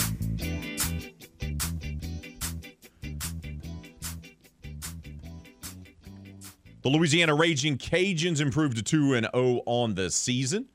It was a little in question, though, for a while as they played a weird first half of football. It was a weird game overall in a kind of a weird and wacky weekend for college football and NFL.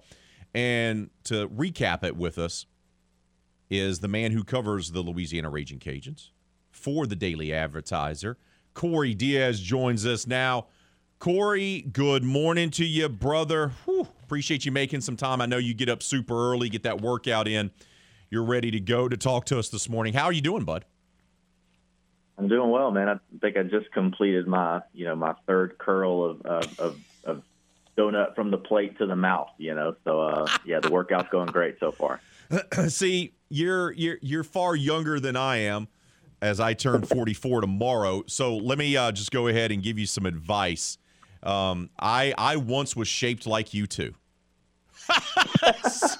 so just listen, you're much taller than I am, so it's not as bad as it seems, RP3. I promise. Thank you. Some of my friends refer to me as three bills, but that's a discussion for another day.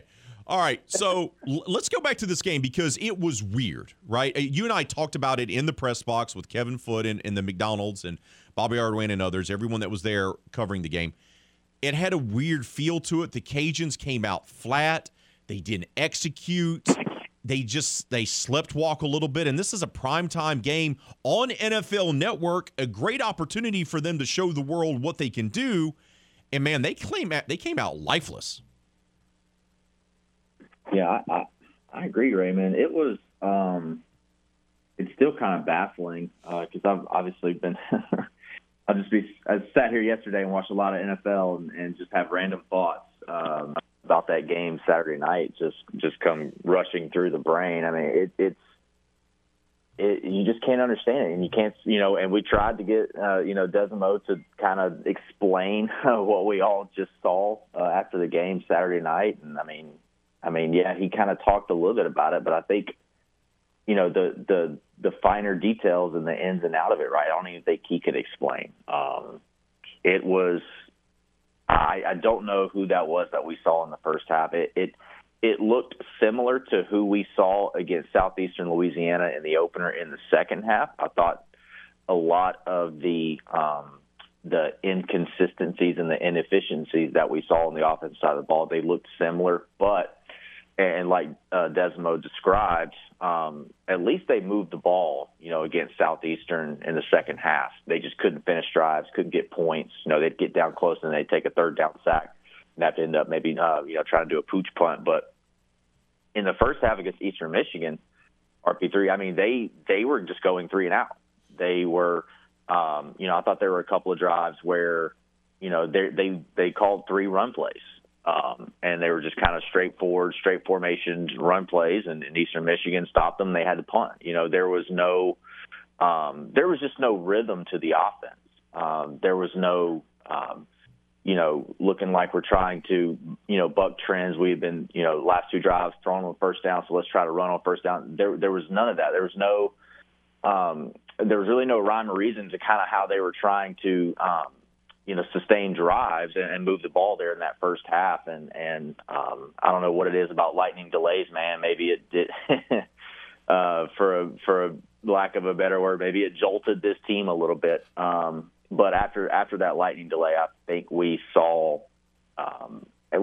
potentially what this Louisiana team can do, especially on the offensive side of the ball, if it executes the things that they are coached up and that they're calling, them to do, on the field. I think that could be as good as they can be. But obviously with new starting quarterback and whether they've been working so long, however many months now with timing, with receivers and things like that, it's much different, running route trees after practice one day and then trying to, run routes against an opposing cornerback and safety and things like that. The guys will try to knock you off your route. So it's all about timing, it's about executing.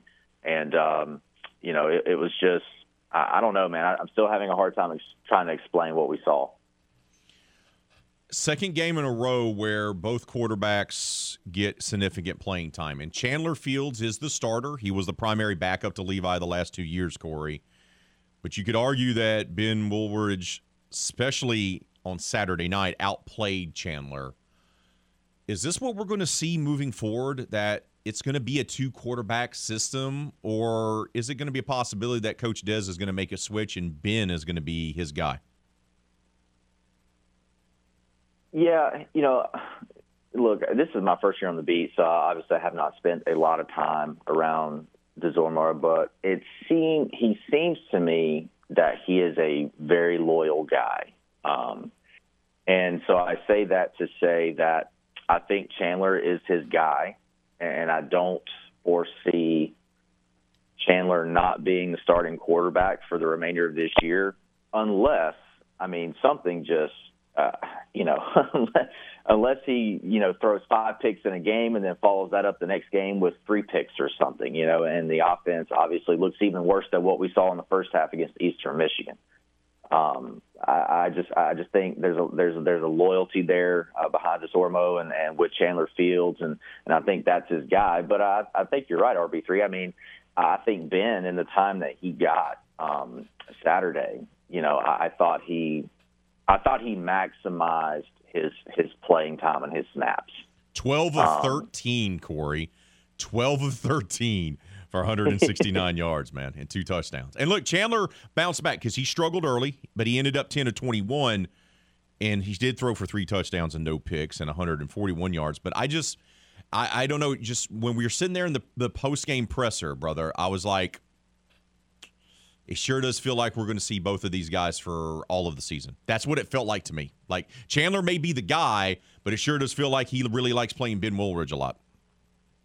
Yeah, no, and you are right, Raymond. Yeah, no, we'll continue to see. Ben will continue to get, I think now, I think it was after the Southeastern game, I asked Dez, kind of about what he felt like, or maybe it was the Monday after the opener, kind of what he felt like after he looked at the film, kind of what the quarterback plan would be moving forward. And initially, he said, 2 drives was kind of that benchmark there, that low benchmark for Woolridge. I wouldn't be surprised if we asked him again a little later on this morning, and he says, well, we might try to get him 3 to 4 or 4 to 5 drives in games now.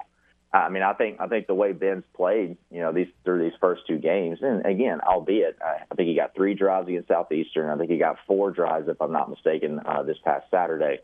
He's maximizing his playing time, and when he's out there, he's effective. And also, I think when he's out there, it's kind of like what Dez said about Chandler. When he named him the starter, I think when Ben rolls out there, he makes plays. There was a throw that he had on a rollout.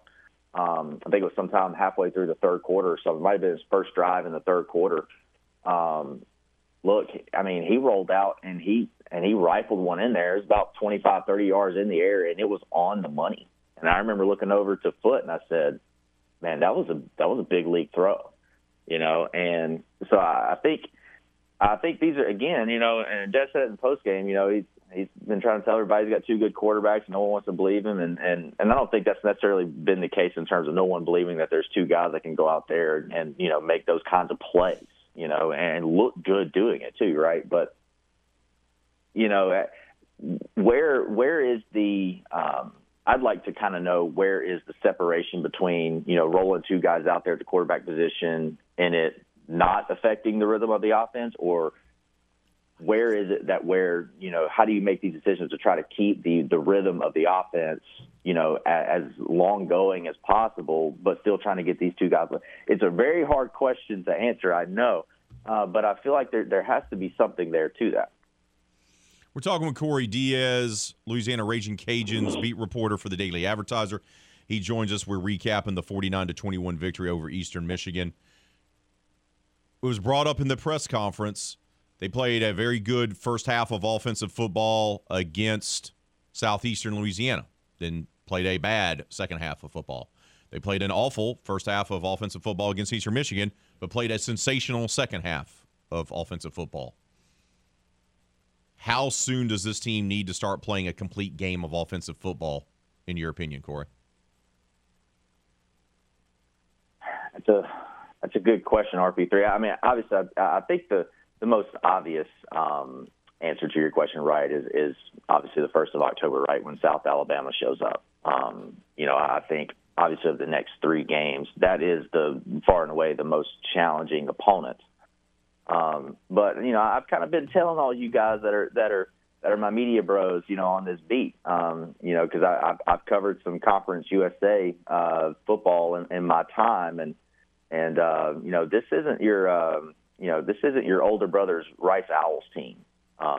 You know, they had their best season last year, and again, 4 wins is not going to inspire anyone. It's not going to move the needle for anybody, and I understand that.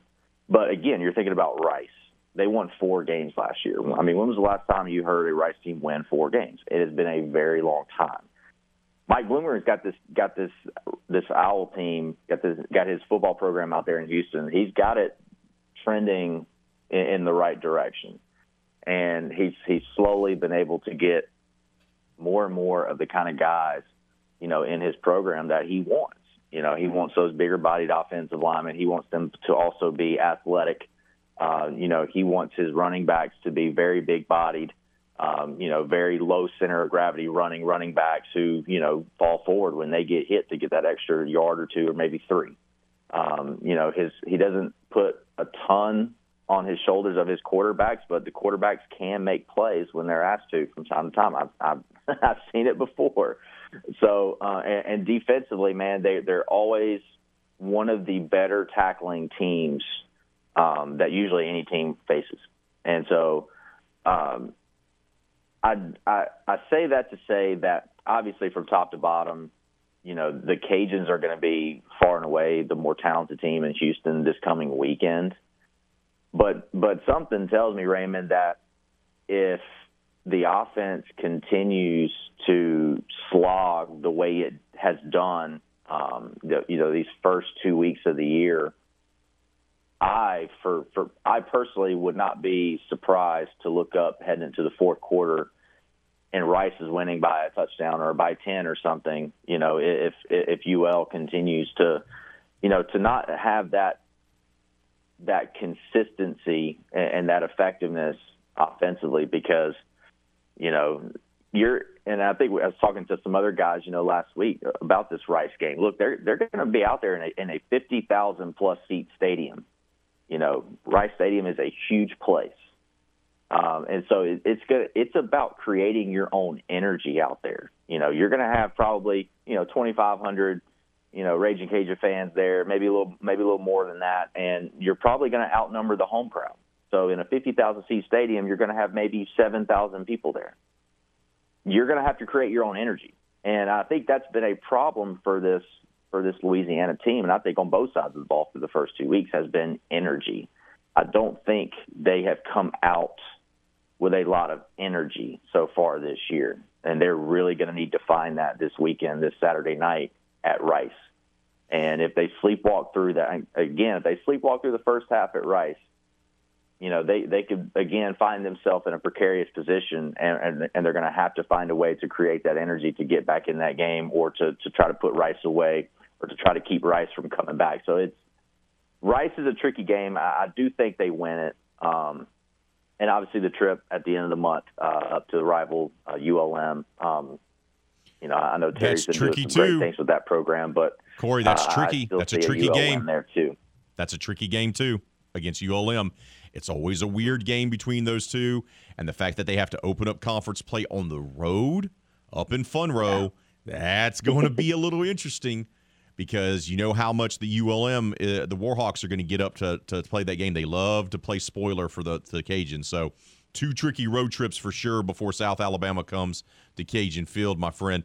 Brother, appreciate your time. Tell the folks how they can follow you on social media and keep track of all the great stuff that you're doing covering the Cajuns for the Daily Advertiser. Yeah, sure, man. You can catch me over. You know, I guess like most everybody these days, right? Kind of living on Twitter a little bit. The Twitter handle is by Corey Diaz. That's BYCORYDIAZ. And also, you can always catch everything that, you know, I'm putting up as it pertains to the Raging Cajuns over at the Daily Advertiser's website at theadvertiser.com. And loved everybody to stop by and you know, just I love to banter with everyone. So anytime you got thoughts or questions or anything, you know, just stop by and say hello and let me know what you think. Corey, appreciate your time, brother. Enjoy your week, and I'll see you later on today at the presser. Appreciate you, my man. Yeah, we'll see you soon. Just a reminder, here in Louisiana, there are thousands of miles of utility lines and gas pipelines buried just beneath the surface. Sometimes multiple lines are in one area. So look, if you are a contractor that you've hired is digging a hole to put in a new fence, a brand new pool, a gazebo, rose bushes, it really does not matter. It doesn't.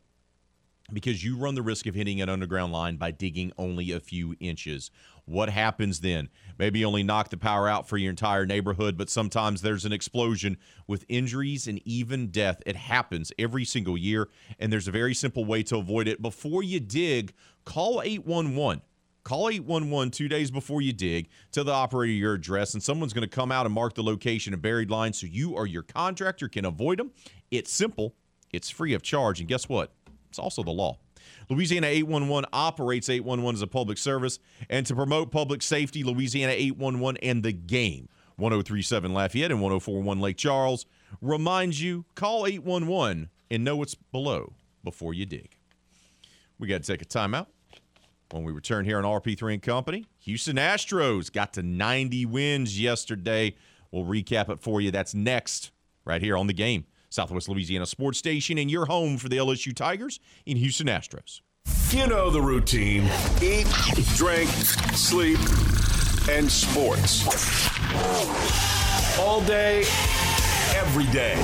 You're listening to The Game. 1037 Lafayette and 1041 Lake Charles. Southwest Louisiana's sports station.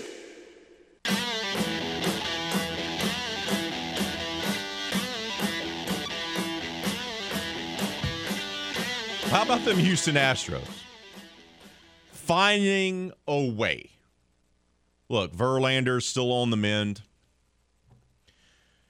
Alvarez still not quite right. I don't think he's going to be. We've talked about that on this show, is that, look, the big fella, the Cuban sensation, he's probably going to need off-season surgery. If they weren't a World Series contender, let's say they were the Pittsburgh Pirates. Let's say Alvarez played for the Pittsburgh Pirates. You know what would be happening right now? He would have had surgery. He'd be out for the rest of the year. But because he plays for the Astros and they're a World Series contender, despite his power waning, despite him not being able to turn his wrist over to get hits into the opposite direction, he's still out there playing. That's how it works. But this team finds a way. Took 2 of 3 over the weekend against the Los Angeles Angels. They win yesterday in a laughing fashion, 12-4, as they just clobbered the tar out of the Angels. They improved to 90-50 overall. That's right, 40 games above .500. Last time I checked, that's fairly good. It was everyone joining in yesterday for the festivities. Altuve, 3-5. He's been playing well of late. 2 runs scored. Pena, he got himself a hit and scored a run as well. Alvarez, despite his struggles, he went 1-for-2 yesterday. Scored 2 runs because he drew 2 walks. Also had a home run blast. Do I think that's going to be able to sustain that type of performance? Is he going to sustain it? No. Look, when you're a hitter and the wrists are an issue, you're going to have moments where he's going to have a really good game, and then you're going to have moments where he's going to be not so good. There's no way around it. This is baseball. He's swinging a bat, for crying out loud. There's only so much you can do. But the fact that he has the discipline to be able to draw the walks, that's a good sign. Bregman continues his late season surge. Yesterday, 1-for-3, scored 2 runs, also drew 2 walks as well, had himself a home run. Kyle Tucker got himself a home run. Mancini, the Trey Dog, got himself a home run as well, and also drew three walks. So they absolutely clobbered the Angels pitching. When your starter goes 2 innings, it's not a good day at the ballpark. Once again, the Los Angeles Angels, who are being sold, which may be the best thing for them, have, been that team. Generational talents. Mike Trout's the second coming of Mickey Mantle. Shohei Ohtani's doing things that we haven't seen since Babe Ruth. That's great. Do they win? Do they win ball games? No. But the MVP is going to be Ohtani yet again, and great. And the Angels can, they should take a big team photo right there at the facility after Ohtani wins the MVP, right? And they can have him pose with his MVP trophies, and then you can have Mike Trout with all their MVP trophies, and then underneath they can put up a sign right here. They can put up a sign, and it'll say, "No playoffs." How many World Series titles? 0. No franchise in Major League Baseball has wasted more talent. You have generational talent, yet you don't win because you don't know how to build a roster properly. Woof. Garcia, he gets the win, his 12th of the season. 5 innings. He gave up 8 hits, 3 runs, all earned, only struck out 4, gave up a couple home runs. Not a great performance, but good enough to get the job done, especially with the Stros just hitting the ball out of the ballpark like it was batting practice. And you got 4 clean innings from your bullpen, which you love to see. Seems like the Astros bullpen is starting to revert back to the form that we saw for most of the season. August came and they kind of stumbled. They were blowing games left and right in the month of August. Now it seems like they've kind of, got back on track. Long season Major League Baseball is. They go out there. They only give up 1 run. That was Neris late when he gave up the 2 hits. And you're like, eh. But the rest of the guys, Smith, Stanek, and Abreu, they pitched well, only giving up 1 hit in 3 innings while striking out 2. And the Astros, of course, also maintain their position as the best team in the American League. And let's take a moment here to look at the most up-to-date standings. Yankees have been playing better of late. They're 6-4 in their last 10. They've won 2 in a row. They're improved to 85-56. And they now maintain a 5.5 game lead over the Rays, 6 games over the Blue Jays.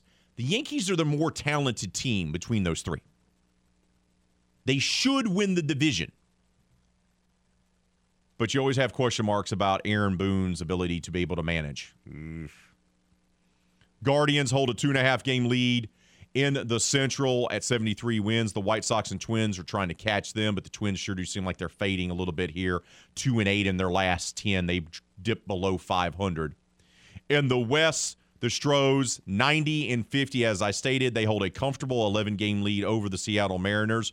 But those Mariners, what? Took 2 or 3 from my Bravos over the weekend. That's right. And they are firmly entrenched as a wild card team. Tampa Bay leads the AL wild card standings over the Mariners by just like a half game. But those two teams are locked in for two of the three spots. The Blue Jays sit at the third spot, and then there's a bump now. There's a cushion there coming down the stretch of 5.5 games between Toronto and Baltimore for the final wildcard spot. So as long as Seattle, look, taking 2 or 3 from the defending World Series champions, great. They got to keep that momentum moving because for Seattle, you're not going to catch the Stros for the division, which means you got to keep pace with Tampa and Toronto for the wildcard spot. And Seattle's going to be a dangerous team come postseason. I don't know if anyone's going to want to face the Mariners. I said it before the start of the season. I'll say it again. They overcame their slump of being April champs. They were terrible in May. They bounced back. They started playing to their potential. That young core is playing to its potential. They're a dangerous team. And young teams are always dangerous because they don't know any better. Like, they don't know that they're not supposed to take 2 or 3 from the defending World Series champions. There's something about that. If I'm the Yankees or if I'm the Astros, I probably don't want to see Seattle in the postseason. You want to see the Stros live in person. Time is running out. Time's running out. Because if you want to see them and you haven't seen them yet, our final Astros weekend getaway is here. But you can only win it by becoming a member of our Rewards Club. That's the only way that it can happen. If you go sign up today at 1037thegame.com or 1041thegame.com, you'll have the opportunity to score yourself 4 tickets. That's right. 4 tickets to see the Houston Astros take on those Tampa Bay Rays that I mentioned. They're a dangerous team as well. October baseball at Minute Maid Ballpark. Saturday night affair. Rays, Stros, 4 tickets. We're going to throw in a tour of the ballpark. We're also going to take care of your hotel accommodations that Saturday night. But you can only win it by becoming a member of our clubhouse. And this is the last Astros weekend getaway of the regular season. There won't be another one. So if you haven't seen the Stros play in person, now is the time to do so. Once again, go sign up today. If you haven't become a member of our clubhouse, first of all, what are you doing? No, I'm not passing judgment. Go sign up today. And once you become a member, you're going to have the opportunity to score yourself Astros tickets. Get to see them live in person there at the big old juice box. Moses knows what I'm talking about. He loves going there, our intern extraordinaire. Go see him. 4 tickets, tour of the ballpark, and boom, you get to see the Houston Astros, a World Series contending Houston Astros team, live in person. Of course, Houston Astro weekend getaways are powered by Butcher AC, La Meridian, Houston Downtown, and The Game, Southwest Louisiana Sports Station.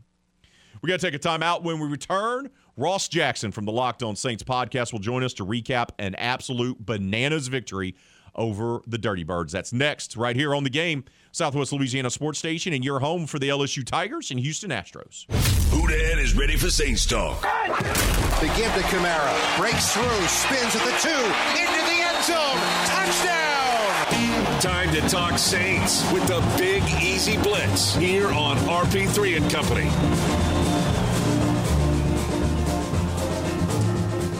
I'm still trying to wrap my brain around what I saw on Sunday inside the Mercedes-Benz Stadium, where the Falcons found a way to lose a game to the Saints. And, of course, the Saints took advantage and won the game. A bonkers final quarter, a ridiculous final 2 minutes of the game as the Saints pull out the win to start the season off with a dub. To give us his thoughts on what in the heck happened over there in Hotlanta is the man behind the Locked On Astros podcast, Locked On Saints podcast, our good friend Ross Jackson. Ross, I'm still so in disbelief I didn't even get the name of your podcast correctly. I'm still trying to figure out how to say words. What happened? Well, first of all, shout out to Brett and Eric because they do a great job over at the Locked On Astros podcast. But yes, it was a phenomenal scene in the Mercedes-Benz Stadium yesterday, which is actually right behind me. I was hoping to have like this up for you so that you could see it, but then I get all washed out. Sorry, it's the problem with melanin, but it's all good. But so with the New Orleans Saints on that throughout that game, it was a tale of, you know, two different teams almost. I mean, the New Orleans Saints for the first three quarters couldn't get it together in the trenches. They were struggling to produce on offense. They were incredibly inconsistent and inefficient in the offensive game. And then all of a sudden, when it mattered the most, this team that did not panic, that was not frustrated, that kept it all together all throughout the game with the leadership of new head coach Dennis Allen, they were able to string it all together for what became the biggest comeback in New Orleans Saints history, a 16-point comeback, which they had never done before. So it was pandemonium throughout the fourth quarter. It was pandemonium after the game. New Orleans Saints fans absolutely took over the Mercedes-Benz Stadium. Michael Thomas crediting them for the way that they were able to kind of help the team kind of get over the hump and get the energy going in the fourth quarter as well. The Saints fans traveled well, and it was a remarkable sight to see the New Orleans Saints do that. Now, they'll hope to not have to win a game in that fashion again for the rest of the season, but, you know, it was certainly a team that proved to be exactly what it is that Dennis Allen said they wanted to be: gritty, tough, and competitive. Why did it take three quarters for us to see that? I think a big part of it was the trench play. I think the Saints struggled on both the offensive and defensive lines, and they were fortunate enough to be able to find a rhythm, particularly in the passing game, which then extended drives and kept the ball in the hands of the offense, which kept the defense off of the field a little bit so they could kind of catch their breath. I mean, you'll notice that throughout the first three quarters, the Saints went three and out several times, kind of reminiscent of the 2021 offensive production, which is inexcusable when you have the weapons that you have here in 2022. Michael Thomas is back. You add Jarvis Landry. You add Chris Olave in the draft. Alvin Kamara looked incredible all throughout training camp. And they just couldn't take advantage of those guys because they couldn't get the protection needed up front to get it done. On the defensive side, you ended up having to stay on the field longer than necessary because you gave up over 100 rushing yards to Cordell Patterson. You give up over 70 to Marcus Mariota, and that's going to make for a long day for a defense, and in particular a defensive line, even a defensive line that rotates as much as the New Orleans Saints do. So it's complicated. It's tough when you're in a situation where you're on the field so much as a defense, and when you can't stay on the field enough on the offensive side to gain a rhythm. All of that changed in the fourth quarter when they sort of were able to pick up the tempo, go into that hurry-up fourth quarter sort of two-minute style in the fourth, and they were able to pick up a rhythm, keep the offense on the field, get the defense some rest, and then get some juice going for that team. And that ended up being big for, you know, the stretch. Could we possibly see more of an up-tempo approach to offense from Pete Carmichael against Tampa Bay to kind of get this team started sooner rather than later? Certainly a chance to do that. You could do that with the scripted plays with your first drive. Your first 15 your plays are usually scripted going into a game, and then see if you're able to pick up the tempo there. But it's hard to maintain an up-tempo offense for four quarters, right? So you have to be selective about when you're utilizing it. So maybe early on in that first, you know, whatever that first possession ends up being, if you get the ball with 2 minutes left or within the 2-minute warning at the end of the second half, and then after that, you're kind of waiting to kind of go into that pace if you need to in the fourth quarter. And, you know, you're certainly not trying to do that if you're winning, right? At that point in the second half, you're just trying to, you know, burn time off the clock if you're winning, which was curious by the Atlanta Falcons that they didn't really go that route. They didn't, you know, even they kind of were uncomfortable with their 16-point lead. It looked like they were consistently trying to add to it, and they, you know, just kind of got fidgety. I mean, you saw the fumble by Marcus Mariota. That was a play that could have easily been the game for the Atlanta Falcons, and they end up literally fumbling it away. And so I think you can see that from the New Orleans Saints, particularly in the early goings of the game against Tampa. But after that, they'll probably very likely continue to be selective and utilize it when it's most necessary, and in turn then most effective when you're trying to freeze a defense on the field. It took a while for this team to get ramped up, but that second quarter, that was probably the worst quarter of football I've seen them play since Mike Ditka was their head coach. It was atrocious from start to finish. But I credit the team for putting it behind them, because that could have steamrolled into halftime, and they weren't that much better in the third. They got a little bit better, but they finally turned it on. For someone who watched them during camp, that second quarter, what stood out the most to you? And you mentioned the line of scrimmage. but were you stunned, as like many people were, about just how poorly they were playing?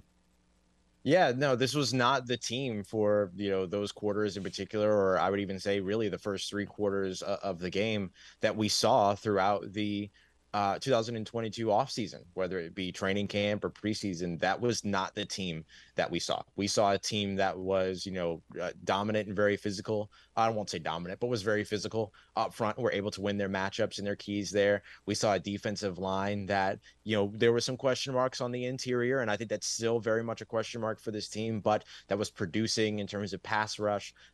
We saw a second level that was helping, and that was, you know, able to help to manufacture some pass rush as well. We didn't see a lot of that for three quarters. That was not the football that the New Orleans Saints wanted to play to open up this season. And then on the offensive side, the inefficiencies, the, you know, lack of protection, the, you know, couple of turnovers that, you know, they skirted by, you know, a couple of dropped interceptions, things like that. And so, you know, that was not the team that the New Orleans Saints looked like they were going to be coming into 2022. So I was very surprised by that. But we saw the team that we thought that they would be in the fourth quarter. You just hope that they don't wait until the fourth quarter next time. And even Dennis Allen says that, right? Like, I hope that they're not all like that, is the way that he opened up his presser. And so I think that you'll see this team look to rebound and continue the momentum from the fourth quarter going up against Tampa, because they're going to need a faster start going up against a better team than the Atlanta Falcons. We're talking with Ross Jackson of the Locked On Saints podcast. He joins us here on RP3 and Company for the Big Easy Blitz. It sure does seem like Jameis Winston has good chemistry with Michael Thomas and even better chemistry with Jarvis Landry. Yeah, we saw the chemistry with Jarvis Landry start to really show itself, at least to the public eye, against the Los Angeles Chargers in that preseason game where they found each other 19 yards, no, 15 and 20 yards, if I remember correctly. But those guys, like, there's a lot of trust between that quarterback and that room. Michael Thomas telling us Jameis Winston telling us the other day that when it comes to Michael Thomas, you just got to get on the ball. Just got to find a way to get on the ball. And that's what they did. I mean, he had 5 catches, 57 yards, and 2 touchdowns, all in the fourth quarter, or all in the second half for the New Orleans Saints. And this was an offense that couldn't pass the ball. They couldn't move the ball through the air for the first half. They had only 24 passing yards on 5 completions in the first half. They had lost 26 yards on 3 sacks. So it was -2 negative yards. They were in the negative when it came to net passing yards in that first half. So, you know, to be able to bounce back from that, forget all of that, and still have that chemistry, still have that trust in one another on the offensive side, that's huge. And that takes a lot of trust. And when you have a guy that's a, you know, all-pro record-breaking wide receiver that just showed you how physically dominant he can be against one of the NFL's better corners in A.J. Terrell, it's hard not to trust that guy, right? It's hard not to trust Jarvis Landry, who proved that he's way more than just a guy that operates 5-10 yards within the line of scrimmage. I mean, he's making, you know, catches 45 yards down the field to set the Saints up for a game-winning field goal. I mean, the trust is there because of demonstrated ability, and that's one of the things that you know, was highlighted yesterday in one of the pressers, which is something that, you know, Sean Payton used to preach all the time, is that that trust is earned through demonstrable ability and what you're able to demonstrate as a player. And those guys, Jameis Winston, Michael Thomas, Chris Olave, Jarvis Landry, Taysom Hill, they all demonstrated why they should be trusted here in 2022. Ross, let's switch gears now, because they pull out the win. Will Lutz comes up clutch. Peyton Turner puts his mitts on that kick attempt. So everything kind of came together in the fourth quarter. Celebratory mood, Houdat Nation takes over Hotlanta. That's great. But Tom Brady and the Tampa Bay Bucs come to town fresh off a win over the Dallas Cowboys. You know it's going to be a dogfight. What do the Saints need to work on specifically to get prepared to open up their home slate with a win come Sunday? Yeah, you're going up against a much, much better team next weekend than the one that you faced here in Atlanta yesterday and the one that you beat here in Atlanta yesterday. And so you have to celebrate this win and enjoy it. But as Dennis Allen said, these guys are going to have tough skin going into film study today, because there's a lot to work on. Specifically, you look in the trenches on the offensive line. This New Orleans Saints team was inefficient in the passing game. They weren't able to get a run game going, but all of that starts on the offensive line, and it starts in the trenches. So you're going to have to be able to protect better, because then you're able to get time. Time only comes with protections, and you need the time in order to be able to, get going in the passing game. And of course, the run game is, completely, set up or dismantled by the production or lack of production by an offensive line. So you're going to need the offensive line to, be able to make some big strides from week 1 to week 2, which isn't a lot to ask. We see that across the NFL all the time, particularly in the stretch from week 1 to week 2 or to week 3. The defensive line is another place with the trenches that you're going to be looking to, have to take another big step forward. Leonard Fournette, this running attack of the Tampa Bay Buccaneers is something that that Todd Bowles is really leaning into. It's what happens when you get a defensive coach. The defensive coach wants to win with defense and ball control, and they're going to look to do that and be able to sort of look to physically impose their will on the New Orleans Saints defensive line. So whether the questions are in the interior or elsewhere in the run game, you're not going to be able to give up 170 plus rushing yards again against Tampa Bay Buccaneers and expect to still walk away with a win. The next piece is getting pressure with your front four, not having to dedicate additional blitzers in order to get after Tom Brady and make him uncomfortable. The issue is that Tom Brady gets the ball out very quickly. He's got one of the quickest releases in the NFL, which is one of the things that New Orleans Saints know very, very well. So if they can get pressure with their front four, they'll be in a better situation. But based upon what we saw yesterday, pressure was not a huge accolade that they're walking away here with. And so those are going to be three big things that the New Orleans Saints are going to need to adjust in order to win on Sunday against Tampa Bay Buccaneers. There's more to be done, but that's the place to start. Ross, safe travels back home, brother. Appreciate you making the time. Enjoy your trip. Enjoy the weekend. We'll talk to you soon, my friend. Thank you, brother. I appreciate you. Thanks as always for having me on. I'll talk to you here soon. Y'all take care and stay safe. Ross Jackson of the Locked On Saints podcast joining us there. He's right. Look, they pulled out the win. It's something to be thankful for if you are a diehard Saints fan. But they got to play better. And that line of scrimmage has got to play better. Well, I feel like I always talk about offensive line play on this show. It's amazing. It's as if it's needed to win football games. It's what? What? You mean it's just not about quarterbacks? Amazing. Got to take a time out. We will wrap up today's show, get you set up for Kevin Foote and footnotes on what I would assume is a thankful Monday. Maybe not a glorious Monday, but maybe a thankful Monday. That's coming up next right here on Southwest Louisiana Sports Station, your home for the LSU Tigers and Houston Astros.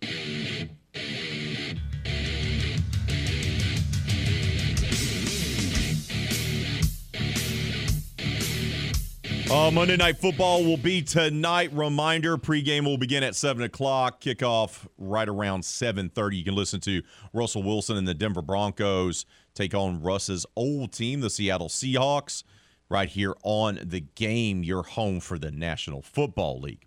And look, once Monday Night Football is in the bag, you can start prepping for week 2 of the NFL season and week 2 of Thursday Night Football. Get ready for a week of touchdowns, big plays, and even bigger wins with DraftKings Sportsbook, an official sports betting partner of the National Football League.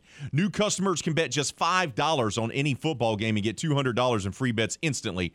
Want more action? Everyone can experience the thrill of DraftKings early win promotion. It's simple. Bet on LA or Kansas City to win if your team leads by 7 at any point during the game, and you get paid instantly, even if your team loses. Download the DraftKings Sportsbook app today. Use promo code 1037GAME to get $200 in free bets instantly once you place a $5 bet on any football game. That's code 1037GAME, only at DraftKings Sportsbook, an official sports betting partner of the NFL. Must be 21 years of age. Play physically present in Louisiana. There are deposit and wagering restrictions, and eligibility and terms can be found at DraftKings.com/football terms. Poll question of the day. We asked you, what was the most surprising thing from the Saints' come-from-behind victory? 48% of you said the first half woes. 33% say the last 2 minutes. 17% say the Falcons choking. And 2% Jarvis Landry's monster game. I want to thank our guests, Jeff Palermo from the Tiger Rag Radio, Corey Diaz from the Daily Advertiser, and, of course, Ross Jackson from the Locked On Saints podcast. For the intern extraordinaire, Moses Campos, the producer extraordinaire, Miss Hannah Five Names, I'm Raymond Partsch III, better known as RP3. We'll do it all again tomorrow, 6 to 9. But until then, be safe out there. Be kind to one another. Kevin Foote and Footnotes is up next here on The Game, Southwest Louisiana Sports Station.